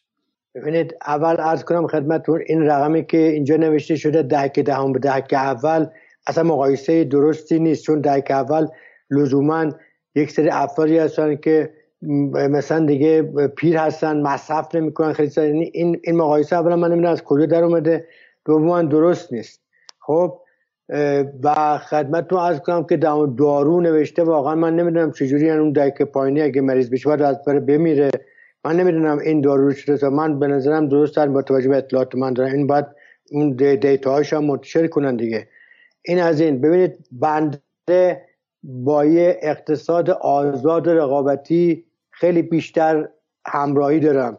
تا یه اقتصادی که بخوایم بشینیم چیکار کنیم؟ یارانه بدیم صدقه بدیم. اصلا با صدقه دادن و یاران دادن من با شما صحبت می‌کردم گفتم مخالفم چون چیز درست نیست. اما اما بحث اینه که آقا ما توی اقتصاد ایران آیا داریم داریم چه کار می‌کنیم؟ آیا فرصت های رشد برابر داریم؟ آیا ما فرصتی رو فراهم کردیم؟ آیا ما مالیات درست می‌گیریم؟ خب ما ما من عرض کردم خدمتون اگه به سه برابر چهار برابر برق یا سه برابر گاز یا پنج برابر کالای اساسی یا X برابر کالای دیگه مصرف می‌کنه صدها برابر properties داره املاک داره. ما چرا از املاک مالیات نمی‌گیریم؟ امسال که دولت یعنی خیلی انقلابی عمل کرده مجموع مالیات مسکن لوکس و مسکن مازاد که داره می‌گیره نیم درصد کل مالیات از مالیات سیگار کمتره. یعنی چی؟ یعنی دولت زیر بار نمیره. تازه این جالبه که 6 سال دولت آقای روحانی از سال 93 اینو از زیر این در رفت. از زیر همین چندرغاز مالیات مسکن مازاد در رفت. این هم در تبانی. این آقایون هم ساکت بودن. ببینید ما نمی‌تونیم که ببخشین بشینیم فقط به صورت مقطعی. ببینید این اشکال ماست. به صورت مقطعی جزیره‌ای منفصل و تکه تکه میام اقتصاد می‌خوام درست کنیم اقتصاد که از کردم یه دونه مدار برقی یا یه ماشین مکانیکی نیست که شما رادیاتورش درست کنی درست بشه. اقتصاد مجموعی به هم پیوسته است. متاسفانه شاید هم یه بخشی از این آقایونی که مهندسی که اقتصاد خوندن درکشون اینه که مثلا اقتصاد مدار برقی ما اگه اینجا تنظیم کنیم درست نه شما باید همه این اجزا با هم انفعال دارن. شما اگه قیمت ماکارونی بردی بالا قیمت سیب زمینی هم میره بالا. چرا؟ چون که مردم نشاسته گرون میشه اینجا میرن سیبزونی می‌خورن. روغن همینجور منظرمه که همینجوری اسپیلوور داریم ما سرریز داریم القا میشه خیلی چیزا. خیلی چیزا یعنی یعنی این نیست که ما بگیم دو تا تا. متاسفانه اقتصاد ما شده اقتصادی که میگن آقا تورم ایران ضرب تورم آمریکا تقسیم بر تورم دلار میشه قیمت دلار. یکی یک بزرگواری دیگه یه اختراعی کرد که البته من هر چی تو دنیا سرچ کردم هیچ که این نظری آمده بود نقدینگی ایران دقت کن ببین چقدر باید بیسوادی یا چقدر باید شیادی زیاد بشه. اومده بود گفت قیمت نقدینگی آمریکا اینقدر رفته بالا نقدینگی ما اینقدر رفته بالا حالا قیمت دلار باید اینقدر باشه.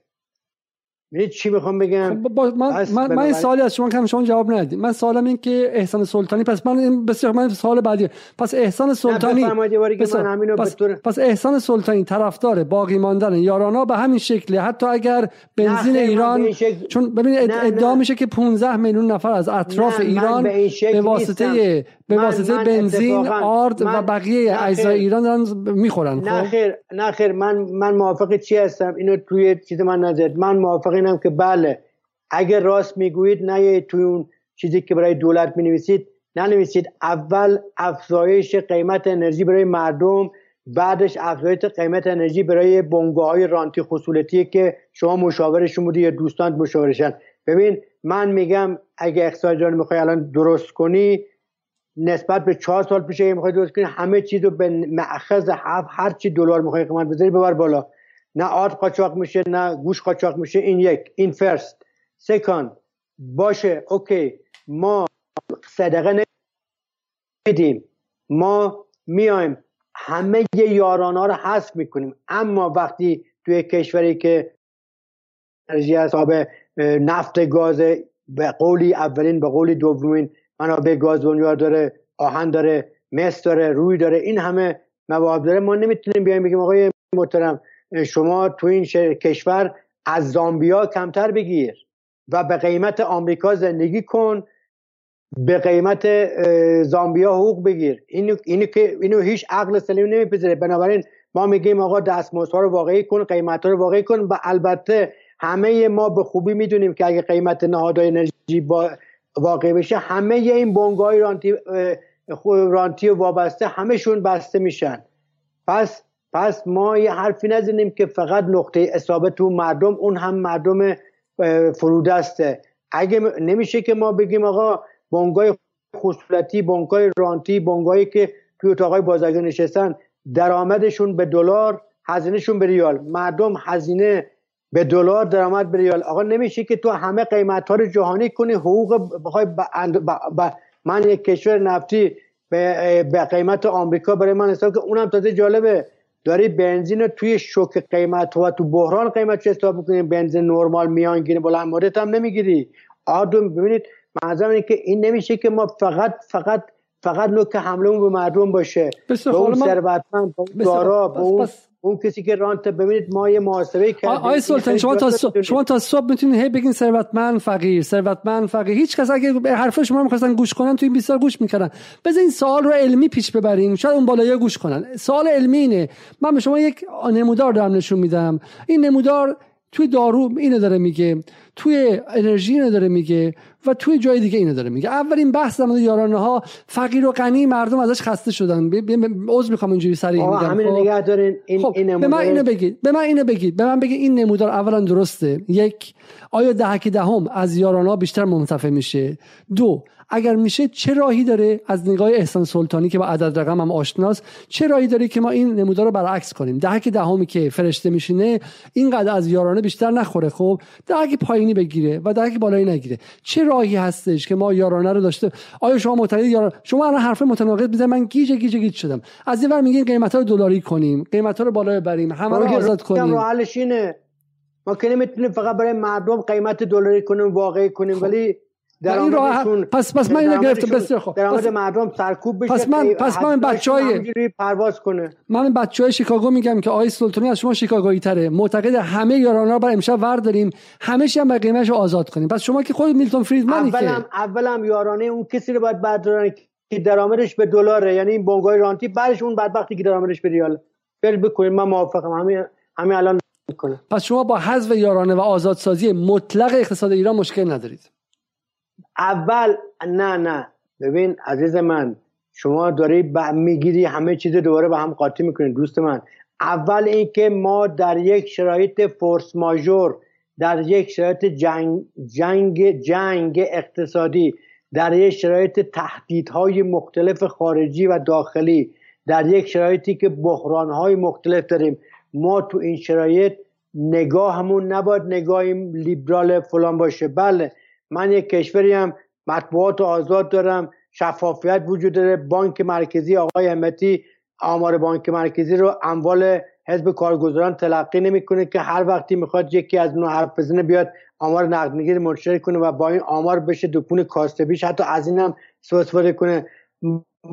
ببینید چقدر مسخره بود تو دوره آی روحانی که الان البته متاسفانه ادامه پیدا که ما آمار تولید ایران رو باید از کجا می‌گرفتیم؟ از انجمن جهانی فولاد توی بلژیک.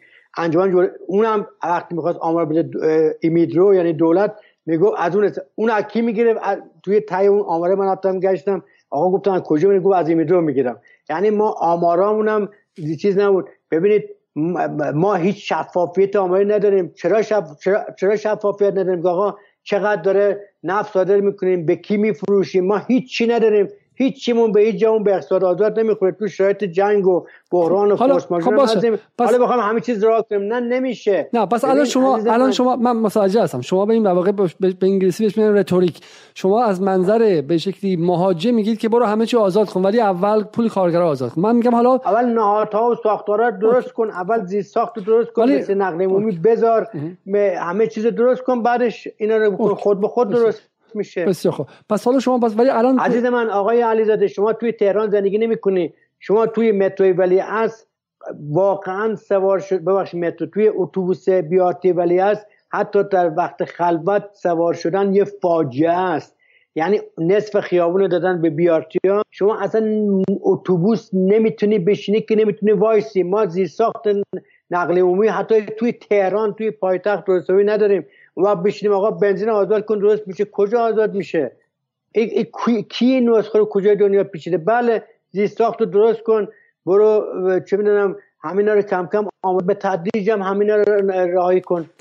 بعدش هم ما که نمی‌تونیم با شوک درمانی این کار بکنیم ما باید بشینیم توی برنامه پنج ساله بشینیم با مردم صحبت کنیم. نه تو شرط جنگ اقتصادی.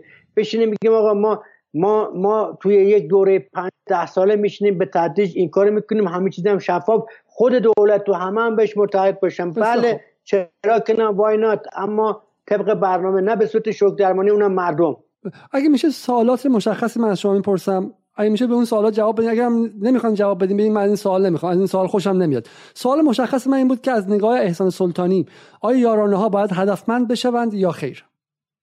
تعریف شما از هدفمندی چیه؟ یه جمله رو به کار می‌برین که این جمله هزار جور معنی میشه و در عمل با اون معنی همیشه در تضاد. بدبختی اینه. یعنی ما با یه جمله کار داریم. هدفمندی منظورم چیه؟ هدفمندی برای کی برای چی؟ به این عکسی که یعنی به این عکسی که من کنار شما گذاشتم شما بخیر معتقدین این عکس تو حدی واقعیه این دهکی ده منتفع تره درسته؟ این, عکسی که گذاشتین مثلا اون میگین 200 اون میگین 700 بله کم و بیش به نظرم میاد این درست. خب. یعنی اون عدد قبلی پرت بود ولی این مجموعا درست. شما معتقدین که این جنس یارانه دادن درست اخلاقا اقتصادا سیا... از نظر سیاسی و اجتماعی. این این یارانه ای که ما الان داریم و دهک دهم داره به شکلی بیشتر منتفع میشه این درسته یا نه؟ بالاخره باید اینو اصلاح کنیم. آیا شما با اصلاح این وضع یارانه دادن به شکل عادی به شکل فعلی موافقید یا خیر؟ قربان همه این که اصلاح شد دیگه تقریبا چیز نمون و نتایجش هم داریم می‌بینیم. مردم روز روز مفروکتر شدن پولداران پولدارتر شد یه دونه فقط بنزین و برق و آب مونده و سلام دیگه چی چی آزاد نشده بود نه من با آزاد سازی یه دونه نون. آیا آیا سلطان اگه سوال من دقیق گوش کنید به نظرم دچار سوء تفاهم نمیشیم. من سوالم از شما بود که آیا شما این عکس رو می‌خواید به این شکل ادامه پیدا کنید یا نه؟ معتقدید که این باید به فقرا برسه نه به ثروتمندان میشه کاری کرد که هدفمند شه. هدف یارانه ها کمک از اخشار ضعیفه نه از اخشار ثروتمند. آیا شما با هدفمندی یارانه ها به این معنا موافق هستید خیر؟ آقای دکتر ما در یک بستری داریم زندگی می‌کنیم که تو این بستر فساد رسمی هست. یعنی خیلی از کارهای فسادی که داره انجام میشه رسمیت و قانونی هست. یعنی طبق قانون داره انجام میده. خب ما توی کشوری در زندگی می‌کنیم که اینجا طبق این آمار اون بالایی نسبت اون ده درصد بالایی نسبت به این ده درصد پایین داره سه برابر بیشتر. درست میگم؟ من اون تایش نمی‌بینم. هفت خورده ایه بله هفت خورده ایه پایینم تقریبا دویست دو بله بله. دویست سه و نیم برابر. بله. سه چهار برابر حالا بله. با خطا سه چهار برابر مصرف کنه. آقای علیزاده اون بالایی 300 400 برابر پایینی مسکن مصرف کنه ما چرا از مسکن مالیات نمی‌گیریم؟ مثل اروپا و آمریکا مثل اقتصادهای آزاد دیگه. شما خودتون می‌دید توی انگلیس و آمریکا شما یه خونه داشته باشید حتی یه خونه داشته باشید مالیات بگیرید چرا مالیات مسکن نمی‌گیریم؟ خب این پس پس ما قصدمون این نیست که با این چیز کنیم. ما می‌خوایم نهایتا یک کاری نمی‌کنیم پس اگر که می‌خوایم یارانه ها یارانه ها چی چیه؟ برداشت از مواهب برداشت از امکانات برداشت از مزیت ها برداشت از منافع مملکت. خب اینا رو انجام بدیم. ما باید برای همه چی انجام بدیم. بله شما مالیات مسکن هم بگیر. همه چیز درست بگیرین هم ببر بالا. مشکل نداره. و, و, یک و یه چیز دیگه یه نکته مهم. ما محاسبه کردیم. اینو دقت کن آقای علیزاده. با اطلاف انرژی که تو خودرو حمل داریم به خاطر این خودرو سازی با مصرف برق و آب و گاز و اینا توی چیز. شما آقای علیزاده می‌دونید که بیش از ده درصد برق ایران و فولادی ها مصرف می‌کنن. حدود نزدیک 12 13 درصد. ما نزدیک به 50 درصد اینو گوش کن آقای علیزاده. انرژی ایران یعنی مجموعه نفت و گاز و برق و همه چیز رو بنگاه یا مسئولش هستن عمدتا مصرف می‌کنن. بنگاه های رانتی دارن مصرف می‌کنن که اگه این بنگاه رانتی این رانت انرژی حذف بشه این بنگاه رانتی همشون تعطیل میشن. ما اگه بنزین می‌کنیم 25 هزار تومان کی دیگه می‌تونه ایران خودرو یا چه می‌دونم اون کرمان خودرو یا X خودرو خودرو بشه مردم دیگه اصلا نمی‌تونن خودرو سوار بشن. سوالی سوالی که هستش اینه. خب اولا سوال اول اگر این بنگاه پس شما حالا معتقدید که یارانه ها داره به این بنگاه های خصوصی و خصولتی داده میشه و اینها دارن منفعت می‌برن و اگه قرار قطع و بعد مال اینا قطع درسته؟ ببینید این بنگاه ها منافش میره در عمل. بخوایم حساب کنن میگن یه بخشش دولت و تامین اجتماعی که اون زیاد نیست اینا دروغه. بخش بخش قابل توجهی درآمدش مستقیم و غیر مستقیم میره توی گروه اندک خاصی. من میگم که آقا اگه این ثروت های انرژی و معادن ثروت های ملی خب باید به همه برسه. ممکنه می‌تونی فقط به اون 50 درصد فقط به خاص بدی. نه حالا حالا اگه اونها رو ما ازشون قطع کنیم و به قول شما همشون ورشکستشن خب بعد این کارگرا تو خیابون میان دیگه درسته؟ نظام خب از ترس از ترس اینکه این کارخونه ها ورشکسته نشن و همین تولید اندک نخوابه داره بهشون یارانه میده. خب،, خب ما نمیگیم. بنده به آقای همتی تو بانک مرکزی گفتم گفت دولت کسی بودجه داره گفتم آقای همتی ما حساب کردیم محاسبه کردیم. شما اگه به نسبتی که اینا دارن قیمتشون بردن بالا. ما نمیگیم قیمت رو واقعی کن. قیمت برق و آب و گاز و سنگ معدن و اینا رو به اون نسبت بالا بری کسی بودجه کشور رفته آقای علیزاده در سال 98 99 و 1400 سود 20 تا بنگاه رانتی یه بزرگی کشور معادل بوده با کسر بودجه. آور این 20 بنگاه از بودجه دولت بیشتره. شما چی داری میگی؟ من کشور و اون کشور رو الان داره شبه دولت اداره می‌کنه. رانتیا داره اداره می‌کنه. قارتیا داره اداره دولت هم کردن مستخر خودشون مجلس هم کردن. مثلا ما با جلوی اینها با همین برخورد گزینشی ابزاری هدفمند همین اقتصاد های نولیبرال که در مورد اینها سکوت در مورد مردم کاملا شمشیر کشیدن به روی مردم که چرا نون می‌خورید. همین لیدر این آقای سلطانی آقای سلطانی. آقای سلطانی آقای سلطانی. سوال من مشخصه. من الان شما می‌تونید الان یک ساعت همه این نئولیبرال فوش بدید. سوال همه بکن. سوال من مشخصه. الان ما پس شما به من اگه میشه اگه لطف کنید به من شما اگه به من لطف کنید شما. چون من خودم جای مخاطب عام می‌ذارم. از اول گفته تا حالا که حدود 108 دقیقه گذشته سوالای من خیلی بیشتر شده و من فهمم از اقتصاد ایران مخشوشتر شده. اگر به من اجازه بدین که من به عنوان شاگرد از شما سوالاتم بپرسم و شما کمک کنین که من درکی شفافتر از اقتصاد ایران پیدا کنم. من از شما پرسیدم که ما یارانه داریم. یه یارانه بخش عادیه که به مصرف کننده شهری می‌رسه. یک یارانه به بخش صنعت و جاهای دیگه می‌رسه. سوال من از شما اول این بود که و شما فرمودین که در خیلی جاها مثل بنزین مثل آب مثل به شکلی گاز و غیره بخش صنعت خیلی پروپیمونتره. مثلا در گاز 70 درصد بخش صنعته. برق 70 درصد بخش صنعته. و شما میفرمایید که این صنعت صنعت رانتی خصولتی مال سری افراد خاصه و توش بخور بخور انجام میشه. من شما سوال مشخص کردم. اگر ما اینا رو ببندیم اگرچه ممکنه اون افراد خاص متضرر بشن اما آدم هم بیکار میشن و تولید ایران میخوابه. یه نگاه همونه که مثل نگاهی شما در مورد ارز ترجیحی داشتین اینه که اگه مدلل و غیره و غیره تو ارز ترجیحی 10 درصد اطلاف داره توی بحث صنعت هم بالاخره میزان خاصی اطلاف داره. چند درصد اطلافش بخور بخوره و چند درصد برمیگرده به اقتصاد ایران. و این این این کار، کارگاه های تولیدی و این به شکلی واحدهای تولیدی چند درصد اطلاف و بخور بخور و فساد توش هستش. ببینید جناب آقای علیزاده این بنگاه ها اصولا تولید کننده و صادر کننده مواد خام و اولیه هستند.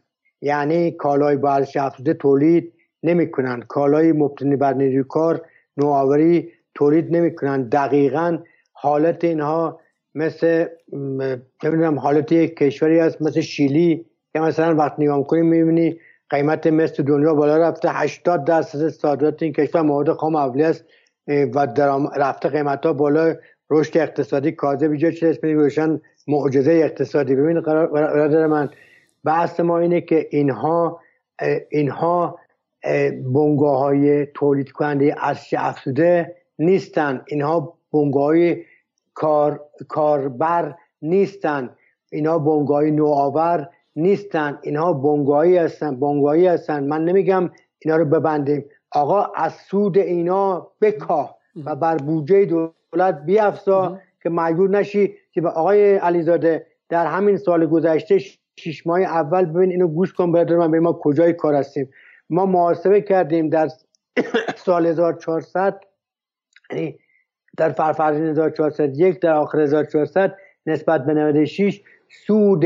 اینو گوش کن برادر من سود بنگاه های فولادی و آهنی و فلزات اساسی و معدنی 23 برابر شده. قربونت برم دلار شده مثلا 7 برابر.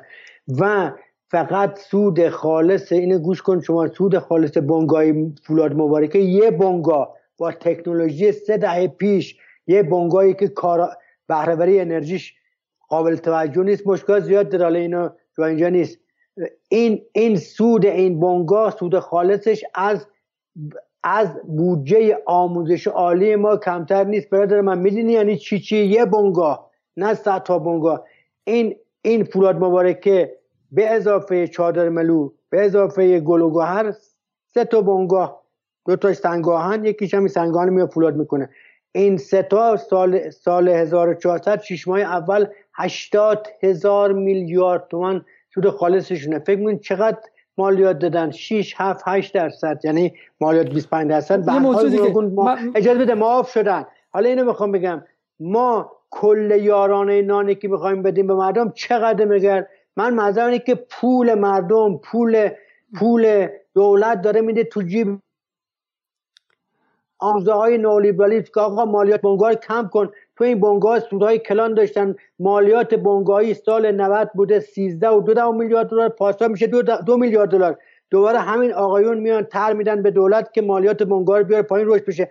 مالیات 25 درصد می‌کنن 20 درصد. شما مالیات اصلا کلا مالیات نمی‌گیرید. اولی دور همینم بخشیدی. همینم ببینید این بدبختی ما بحث که آقا یه عده دارن اقتصاد قارت می‌کنن. خیلی شیک. بسیار حالا جالبه که شما به اون قارتی که توی ارز ترجیحی میاد کاری ندارید. اونجا میگید اشکال نداره 10 درصد مرد... نه برای این که تو اون قارت مردم وقتی که محاسبه می‌کنیم مردم 60 درصد قربونت برم. تو این قارت انتفاع مردم 0 درصد حتی منفیه چون اینها با تعمیراتی مردم هم دارن قارت می‌کنن. ببخشید فرقش اینه فرقش اینه که تو اون ارز ترجیح ثابت می‌کنیم که انتفاع عامه مردم از این ارز یعنی 60 70 درصد پایینی از این ارز حتما 50 60 70 درصد از این سوال ولی از اونه 10 درصد هم نیست. عذر می‌خوام. که ما از این به پایان برنامه داریم نزدیک میشیم و دو سوال دیگه هم باقی مونده و ما نتونستیم یارانه ها رو اصلا حتی باز کنیم. سوال اول بحث قاچاقه و گفته میشه که حدود 15 میلیون نفر در اطراف ایران از محصولات یارانه گرفته مثل آرد بنزین و مسائل دیگه منتفع میشن و دارو منتفع میشن. گفته میشه که آرد ایران در افغانستان و در عراق و جاهای دیگه به شکلهای مختلف فروخته میشه و بنزین ایران هم به شکلی فرستاده میشه به کشورهای مختلف در ترکیه مصرف میشه. سالهاست این حرف رو زده می‌زنن. این حرف چقدر واقعیه و چند درصد این به شکلی محصولات یارانه ای قاچاق میشه و آیا قاچاق اتفاقا مهمی نیست که برای جلو جلوگیری ازش ما باید قیمت رو بالا ببریم؟ ببین آقای علیزاده قطعا بیش کسی با این مخالف نیست موافق نیست. اما اگه اینقدر این مملکت ببخشید بیدر و پیکره که همه چیز راحت می‌تونه خارج بشه ببخشید ما اصلا دولت نداریم. ما اول بشینیم دولتمون درست کنیم تو اگه اینجوری باشه پس فردا هزاران تروریست هم میان. اینا صدها هزار تریلی. ببین آقای علیزاده بنده اینو رفتم در این مناطق مرزی با چشمان خودم راه رفتم با پول خودم گشتم. ببین توی سیستان بلوچستان قاچاق بنزین چطور انجام میشه قاچاق گذاری؟ یک مقدار اولا که اونجا آمدن بنزین رو سهمیه ای کردن یعنی اون بنزینی که میدن سهمیه یک. یعنی اینجوری نیست کرد که هرچی بنزین بخواد بگیره. ما خودمون بنزین کارت بنزین نداشتیم. مجبور شدیم بریم بنزین آزاد بخریم. البته این بلوچا اینقدر آدمای خوب شریفی واقعا از همه من از جای دیگه واقعا این آدم بیچاره از همون کارتشون به ما بنزین می‌دادن با زیاد پولن ما اون چیزی که دیدیم یک ببین آقای علیزاده گوش کن. یک وانت بار یعنی یک وانت فوقش نیسان یا یک وانتی که می‌تونه نهایتا یک کنیم تون بار بره این وانت هفت روز یه روز دو میره توی کویر از این ور از اون ور میره تا بتونه برسه اونجا. این وانت علیه السلام چقدر می‌تونه بنزین قاچاق کنه؟ من عرض کردم اطلاف داریم بالاخره پنج درصد. یا اون کولبر کردی که بنزین قاچاق می‌کنه عکساش اگه دیده باشین اینو کول می‌کنه چند تن بنزین می‌تونه. و به همین ترتیبات بله قاچاق هست بوده خواهد بود. حتی در آمریکا هم حتی تو انگلیس هم دولت انگلیس نتونه جلوی قاچاق آدم بگیره. آقا هر کی بیاد میفرستمش کشور آفریقایی که دیگه. ببین یعنی نمیشه. ولی یک دولت کارآمد یک دولتی که فاسد نباشه یک دولت متحد یک دولتی که بالاخره دلسوز مردم باشه می‌تونه اینو به میزان زیادی جلوشو بگیره. شما وقت ما و شما تو همین جلسه ای که ما یک ساعت و 20 دقیقه طول کشیده 20 درصد وقت ما تلف شده. من تلف کردم احتمالا. یا شما مثلا بالاخره ببینید ما اطلاف داریم ما افیشینسی داریم. یه چیزی به اسم راندومان بهرهوری. خب بهرهوری تو کشور ما کلا پایینه خیلی پایینه. حالا ما همه ول کردیم. الان شما یه چیز جالب بگم. من یه شرکت پتروشیمی بزرگو که نمی‌خوام اسمشو ببرم. تو اسمشم بردم. بهرهوری این شرکت سال پیش بوده 70 درصد 67 درصد. ببخشید اینجا 30 درصد اطلاف حالا 20 میگیم 10 درصد هم اصلا آلاوانس داریم مجاز. 20 درصد 30 درصد اطلاف رو ما می‌بینیم به خاطر اینکه مدیرش ناکارآمده. وقتی که تکنولوژی تو تکنولوژی دزدیدن به هزاران وقتی تو بالا دستی بهرهوری پایین مشکل هست اصلا مهم نیست. اصلا اشکال نداره. اما تو مردم که می‌رسیم این دفعه شمشیر می‌کشه این که نمیشه جا به جا کن و جا به جا کن هسته اون بره بوم سرما این بره بوم گرما. ما بالاخره این نمیشه تبعیض حال بشیم. مردم صاحب این مملکت هم ما برای اونا نگاه تبعیض آمیز داریم که آقا چرا می‌خوری؟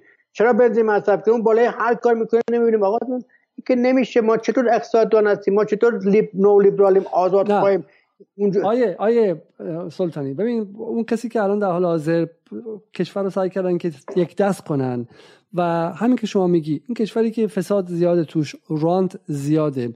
آقای سعید لیلاس که دو بار مهمان اینجا بود در جدال فرمودن که این کشور دیگه به این شکل قابل اداره نیستش. یک چیز قاجاری عجیبی شده که هر کسی هم برای خودش سهم داره. به پایینی که دست می‌زنی شما راستم میگید. خب اون بنده خدا رزقش رو داری می‌گیری. تو خیابون هم میریزه از رزقش از سفرش دفاع می‌کنه. بهش نمیشه دست شما میسی ولی به بالایی هم که دست بزنی خطر فرار سرمایه هست خطر این هستش نه آقا داره سرمایه می‌بره. کجا فرار سرمایه؟ ببخشید. نه هم دروغایی که اینا می‌سازن. حالا سرمایه حالا, حالا خودشون می‌برن. حالا حالا بعد یک نکته دیگه هم همینه. اصلا میگن دولت فاسد. دولت بالاخره یک دست که تو ایران نیست. دولت امری متکثر و ده جانبه است. ما ده تا محفل داریم ده تا گروه مختلف داریم همشون با هم دعوا دارن. تو همین آقای رئیسی نگاه کنین. تازه دولت حکومت یک دست شده اینقدر دعواست. محسن رضایی خطیه میر کاظمی خطیه مخبر یه خطیه خاندوزی خطیه اون یکی چه می‌دونم قالیباف یه خطیه. میگن آقا ما واسه اینکه دست اون کسایی که از داخل خود حکومت دارن قاچاق می‌کنن رو یادتونه احمدی اینجا میگه برادران قاچاقچی؟ ما که نمی‌تونیم بریم علیه اون مثلا هلیکوپتر بلند کنیم. خودشون هلیکوپتر دارن. برای اینکه دست اونها رو ببندیم داریم قوانین رو می‌ذاریم که نتونن قاچاق کنن. عدد رقمی که مثلا در قاچاق آرد به افغانستان و قاچاق بنزین به پاکستان اینا میشه. سال من شما اینه که اصلا عدد رقم ها وجود داره؟ یعنی این میزان یعنی اون قاچاق بالا دستی ها نه قاچاق کول برای و قاچاق سوخت برای نه نه. ببین آقای علیزاده ما خیلی ما باید یه موقع بشینیم بر اساس عدد به قول شما. روی این قاچاق ما به شما با عدد بشینیم با هم صحبت کنیم. این رو با عدد صحبت کنیم دیگه.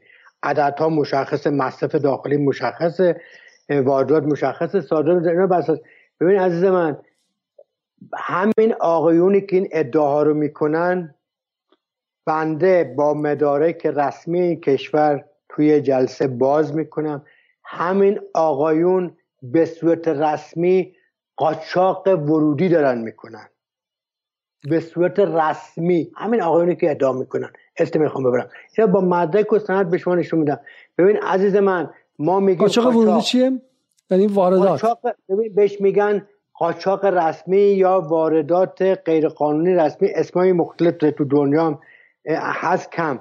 قاچاق رسمی چجوری انجام میشه؟ ببین بخش عمده قاچاق ورودی ما قاچاق رسمی. چجوری اجرا میشه؟ من این مثال بزنم. شما دولت ما اینو رفتیم به دولت گفتیم میگه قبول می‌کنه. میاد چه کار می‌کنه؟ میاد میگه آقا واردات پوشاک صد درصد طرفه اما میگه عجب دولت بسته. از اون طرف میگه آقا حداقل چیزی که اظهار می‌کنه که می‌تونه کیلوی سه دلار اظهار کنی. یعنی شما اون پوشاکی که مثلا بایستی ده دلار اظهار کنی میای چقدر اظهار می‌کنی؟ سه دلار. همینجور و خیلی چیزای دیگه سه دلار. میای کم اظهاری می‌کنی بدون. ببینید اینو رسما ما رسما ما یک چیز جالب را تو میگم. این قضیه من رفتم حتی مراجع قضایی هم یه مقاله چاپ کردیم که 5 میلیارد دلار قاچاق سنگاهن شده. گوش بدید. تو میگی تو صادرات قاچاق میشه. قاچاق اینه. چجوری قاچاق می‌شد؟ دولت آقای امنیجاد گفت آقا سنگوان ماده خامه. هر کی می‌خواد صادر کنه چگاه کنه؟ باید سی درصد 20 درصد ده درصد عوارض. حرفش هم حق چه اتفاقی افتاد؟ این حرف ایشون زدن پایین یعنی وقتی رسید اون پایین با این معدنیات توانی کردن. گفتم حداقل قیمت اظهاری نه یعنی شما می‌تونید تا این حد سنگی که 100 سنت در کیلو قیمتش بود میموندن چقدر اصرار می‌کردن؟ 40 سنت. یعنی عملا آیا عملیات پیچوندن. ما ثابت کردیم 5 میلیارد این قضیه به دادگاه کشی شد. آخرش اون طبعا گفت آقا گفت قانون اجازه داده که من اینو اظهار کنم. بره جقیقا ببینید قانون بله قانون دستکاری می‌کنن بله قانون دستکاری می‌کنن. ما آقای اینها رو باید یه چاپتر برش بذاریم. بنده ثابت فسادی که طبق قانون و راندخاری که طبق قانون رسما تو این کشور ایجاد میشه به مراتب بیشتر از اون چیزی که مثل قاچاق و اون پولبر و بلوچه و که اینا انجام میشه. من چیزی که می‌فهمم اینه که شما میگید وقتی که می‌خوان بیان در واقع این یارانه ها رو در واقع سهم همین پول اندکی که به دست فقرا می‌رسه رو ازشون بکنن هوچیگری می‌کنن و اگزاجریت می‌کنن یا قلوف می‌کنن. بله بله یا عکس از این که چم چی رفته به اون ور و غیره می‌ذارن. در مورد قاچاق آردم که حالا قاچاق رسمی به شکل ماکارونی میگن شما گمانم گفتید در جایی نوشتید که اونا برن خب درصد هست. بعد یارانه بعد برن برن به شکلی تعرفه صدور ماکارونی عوض کنن نه اینکه بیان به خاطرش آرد و اینو من متوجه شدم. نکته بعدی هم بگیم از بحث یارانه خارج چون من حیف یه بحث دیگه مونده من نمی‌خوام بحث ناتمام بمونه. نکته دیگه این که میگن جامعه ایران بسیار مصرفیه. میگن که فقرای ایران هم زمستونا سه تا سه تا شوفاژ روشن می‌کنن پنجره هم باز می‌کنن با زیر تو خونه میگردن. میگن حالا همین عکس دیدید که آب رو همینجوری باز می‌ذارن از بین میره. میگن چون اقلام و کالاهای اساسی در ایران نون رو همین الان که می‌خوان آرد رو بردارن میگن اینا نون می‌خرن به گوسفنداشون میدن خب به جای علوفه و اینها. میگن جامعه ایران نون میدن؟ جامعه ایران مصرفیه جامعه ایران اصلا مریض جامعه ایران این چیزایی که ارزونه رو می‌گیره آشغال میرزه بیرون. بنزین ارزونه. فقرای ایران میرن مسافرکشی می‌کنن با ماشینای 1160 همه جا آلودگی میشه. میره تو روی بچه خودشون سرطان می‌گیره بعد بره چه می‌دونم دولت بره پولشو بده و غیره. و آقای سلطانی و فرشاد مؤمنی و دکتر چم شاکری و غیره هم اینا هم از وضع موجود دفاع می‌کنن. میگن آقا بذار همین فقرا با پرای با پیکان 1160 برن مسافرکشی کنن سرطان هم بگیرن ولی بهش دست نزنید. خب شما قبول این جامعه ایران مصرفی یا این با این گزارم گزارم شما مشکل دارید؟ ببینید من پس اگه اینجوری آخرین آمار رسمی که بنده همین دیروز نشستم حساب کردم سهم جی دی پی یا تولید ناخالص ببینید که یه بخش درآمد یه بخش هزینه است مثل ترازنامه شرکت. هزینه میانگین جهانیش حالا بعضی کشورها بیشتر 50 درصد مصرف بخش خصوصی یعنی خانوار هاست. تقریبا 25 درصد هم مصارف دولت 25 درصد هم تشکیل سرمایه است. یا سرمایه گذاری. البته توی کشوری مثل چین تشکیل سرمایه مثلا 35 درصده. توی کشوری مثل آمریکا 15 درصده. یک کشور توسعه یافته کمتر یک کشور در توسعه بیشتر به ولی حدودا نرم ما و تقریبا اینجور چیزی بوده. مرکز آمار می‌گوید که در نه ماهه سال قبل یعنی آخر آمار مصرف خانوارها می‌رسد به 32 درصد. خب؟ یعنی خانوارها به شدت کمتر مصرف کردن. اینو تو پرانتز داشته باشید.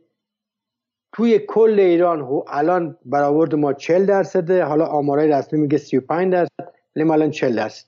توی شهرها به ویژه شهرهای نسبتا بزرگ متوسط بزرگ 50 درصد.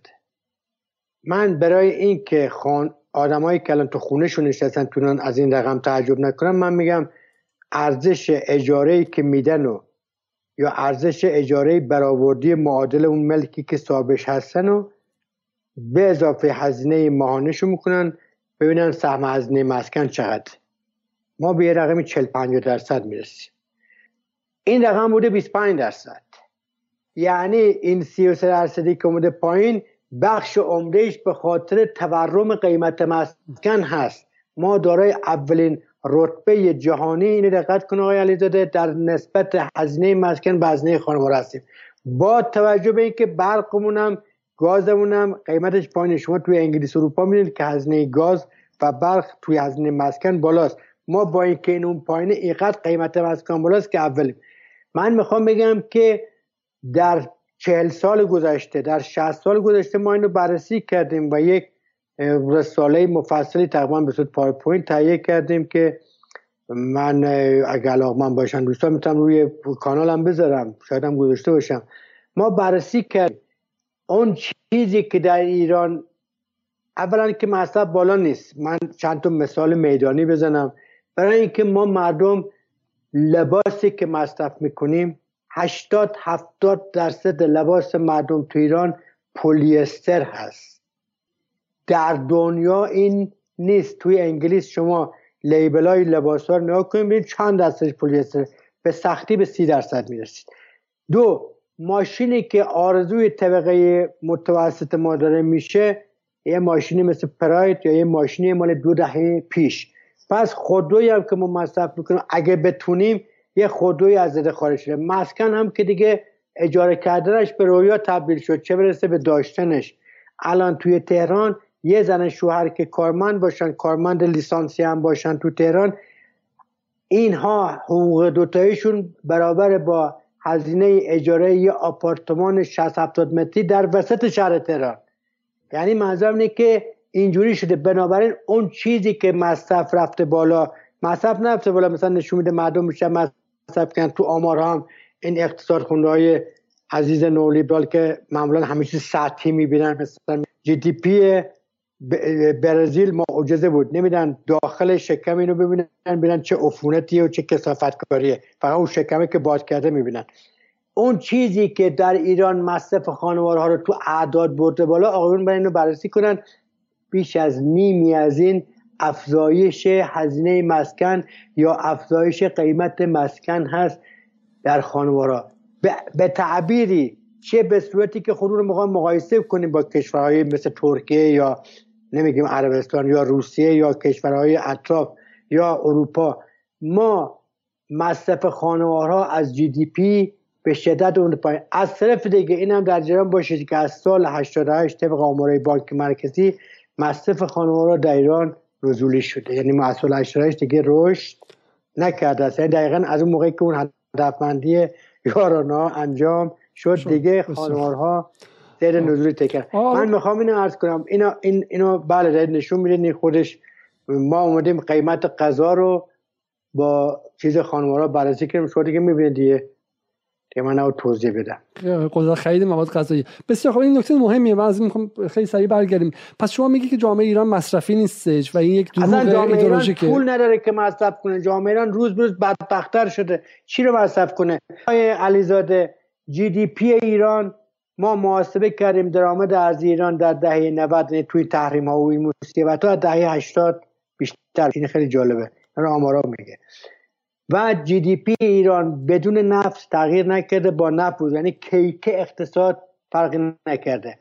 این که می‌بینیم الان قدرت خرید مردم کم شده دولت مفلوک شده سرمایه گذاری یک سوم شده این GDP کجا رفته؟ این GDP کجا رفته؟ یه جای داره این GDP دو تا تیکه شده. یه بخشیش رفته خارج از کشور مثل 7 میلیارد دلاری که گفتم رفته ترکیه برای خونه و ده برابرش 20 برابرش کشورهای دیگه رفته و یه بخشش اومده رفته تبدیل شده به احتکار مسکن. به احتکار مسکن. جالب پس بدانید حالا اینو ما باید توی جلسه دیگه با عدد برای شما باز کنم. در کشور در شهرهای اینو دقت کنه آیا در شهرهایی که بنگاه های صنعتی و معدنی و به ویژه رانتی بیشتر بوده این رشد قیمت مسکن بیشتر بوده. برای اینکه اینها اینقدر سودهای کلان داشتن هزینهشون ثابت بوده. آقای روحانی زحمت کشیدن از 96 تا 99 برق و گاز و همه چیز مالیات ها اینا رو کم کرد همه چیز رو کم کرد. قیمتاشون هم به دلار رفت بالا. اینها اینقدر پولای کلان دستمون ریختن تو بازار مسکن مستقلات. و این این اتفاقات رو رقم زدن. من منظورم نیست که اتفاقا اصلا مردم میرن چی چه مصرفی دارن؟ نون دیگه ندارن بخورن دیگه مصرف دارن روغن دیگه باید بشینن شما شما شما از شما من تعجب می‌کنم. شما اقتصاد دارین وقتی میگیم مردم حالا شما به فقیرترین میگیم. ما داریم از سبد کلی جامعه ایران میگیم و شما گفتین که سبد کلی جامعه ایران بزرگ شده ولی گفتین علت بزرگ شدنش این قیمت اجاره خانه بالا رفته. آیا شما محاسبه ای دارید که از مصرف منهای اجاره خونه آیا این بیشتر شده نشده که بتونیم در بیاریم؟ مثلا میزان کالری که مصرف کردن در بله روز بیشتر یک، شده یک، کمتر یک من یک گزارش فکر کنم از که 100 صفحه‌ای دارم. همه ماخذ این گزارش هم بانک مرکزی و مرکز آماره. یعنی دیگه برای ممکنه خطایی داشته باشه که اونا ایجاد کرده در مجموع نمی‌تونیم که 50 سال همش دروغ گفتن. بر اساس این آمارها جالب است بدانید که در ایران افزایش مصرف از مصرف کالاها ناشی نشده است. از افزایش مصرف خدمات ناشی شده است. افزایش خدمات هم توی ایران بخش قالبش مسکن هست. به چه گونه؟ به این گونه که اینقدر اجاره خونه ها رفته بالا که طرف این این این هزینه رو وقتی شما محاسبه می‌کنید یعنی بیشتر مصرف کرده. بیشتر مصرف نکرده رفته داده خب من می‌دونم شما این تکرار می‌کنید چیزی که من چیزی که من گفتم تکرار نکنید لطفا. من سوالم از شما اینه که آیا شما محاسبه ای دارین؟ شما اگه گوش کنید به حرف من من خیلی حرف مشخصی می‌زنم. سوال مشخص من این بود که آیا شما محاسبه ای دارید از میزان مصرف منهای اجاره خونه؟ چون در اون صورت می‌تونیم مقایسه کنیم. اگر نیستش که من برم به بحث بعدی. میزان مصرف منهای اجاره خونه الان چون این فعل بدای می‌پرسید من خاطرم نیست ولی اعداد شما محاسبه شده. میزان مصرف منهای اجاره خونه کاهش پیدا کرده قطعا. بسیار خوب. نکته بعدی و این بخش پایان بحث برنامه است. میگه که چو دخلت نیست خرج آهسته تر کن. ادعای دولت اینه که ما دخلمون کم شده. آقای میر کازمی میگه که باید حدود 20 میلیارد دلار برای تامین نهاده کالاهای اساسی و دارو ارز داشته باشیم. در بودجه امسال 250 هزار میلیارد تومان منابع ریالی برای این هم در نظر گرفته شده که معادل نیمی از منابع دلاری سال گذشته یعنی حدود 10 میلیارد دلار است. بنابراین شما نمی‌توانید با منابع 10 میلیارد دلاری تعهد 20 میلیارد دلاری رو انجام بدهید. سوالی که هست اینه که آیا توان دخل ایران کوچکتر شده یا کوچکتر نشده؟ ادعا میشه که آقا ما پول پول این کارا رو نداریم. 10 میلیارد دلار فواس آرت هستش نه؟ به نظر شما ولی برای از طرف دیگه هم دیده میشه که خب ایران داره نفت بیشتری میفروشه قیمت نفت هم بالا رفته. آیا دخل ایران از سال گذشته این موقع کمتر شده بیشتر؟ من یک نموداری رو محاسبه کردم که این نمودار نشون میده که درآمد ارزی ما بیش از ببینید افزایش قیمت آردونان ببین آقای رئیس ما سال پیش 48 میلیارد دلار صادرات غیر نفتی داشتیم. درست قربان؟ بله. ما ما این 48 میلیارد دلار 40 میلیارد دلارش کامودیتی بودن یعنی اینایی که رانت می‌گیره یا منابع محور برق انرژی قیمتن اینا رو طبق آمار طبق افزایش قیمت به اصطلاح فوریه امسال که بانک جهانی داده. وقتی که نگاه کنیم به میانگین پارسال می‌بینیم که اون درآمد 48 تا امسال می‌رسه به حداقل 55 میلیارد دلار. خب؟ اینجا 55 میلیارد دلار ما صادرات غیر نفتی داریم قطعا. روزی هم یه میلیون بشکه نفت اوپک داره میگه. ولی قطعا از این یه میلیون بیشتر از که کم. ما داریم نفت سر می‌کنیم. نفت 800 دلار هم نه قربان. 80 دلار شما حساب کن. میشه حدود 30 میلیارد. مثلا 8 8 من میگم 100 دلار نه میشه 30 میلیارد دلار. 10 میلیارد دلار هم ما در وردیم که مرد آقای صادر کننده تولید کننده بخش مهمی از صادرات ما رو وقتی قیمت یونیت پرایس های واضح حساب می‌کنی فرزن اسمی می‌خوام ببرم به کی بگیم بدش میاد. اومده به قیمت مواد اولیه هم اظهار نکرده. یعنی انگار منظورم اینه که تولید صادر کننده ما حداقل 10 میلیارد دلار اون قاچاقایی که آقایون میگه من نمیگم فلان ولی در مجبور 10 میلیارد دلار صادرات رسمی میشه با یکم قاچاق که اظهار نمیشه. یه پنج تا هم داریم. ما رسیدیم عدد 100 میلیارد دلار. عدد بزرگه. و از این میگیم آقا اصلا 10 درصد اینم نشه. 15 درصد. ما امسال ارز کافی داریم.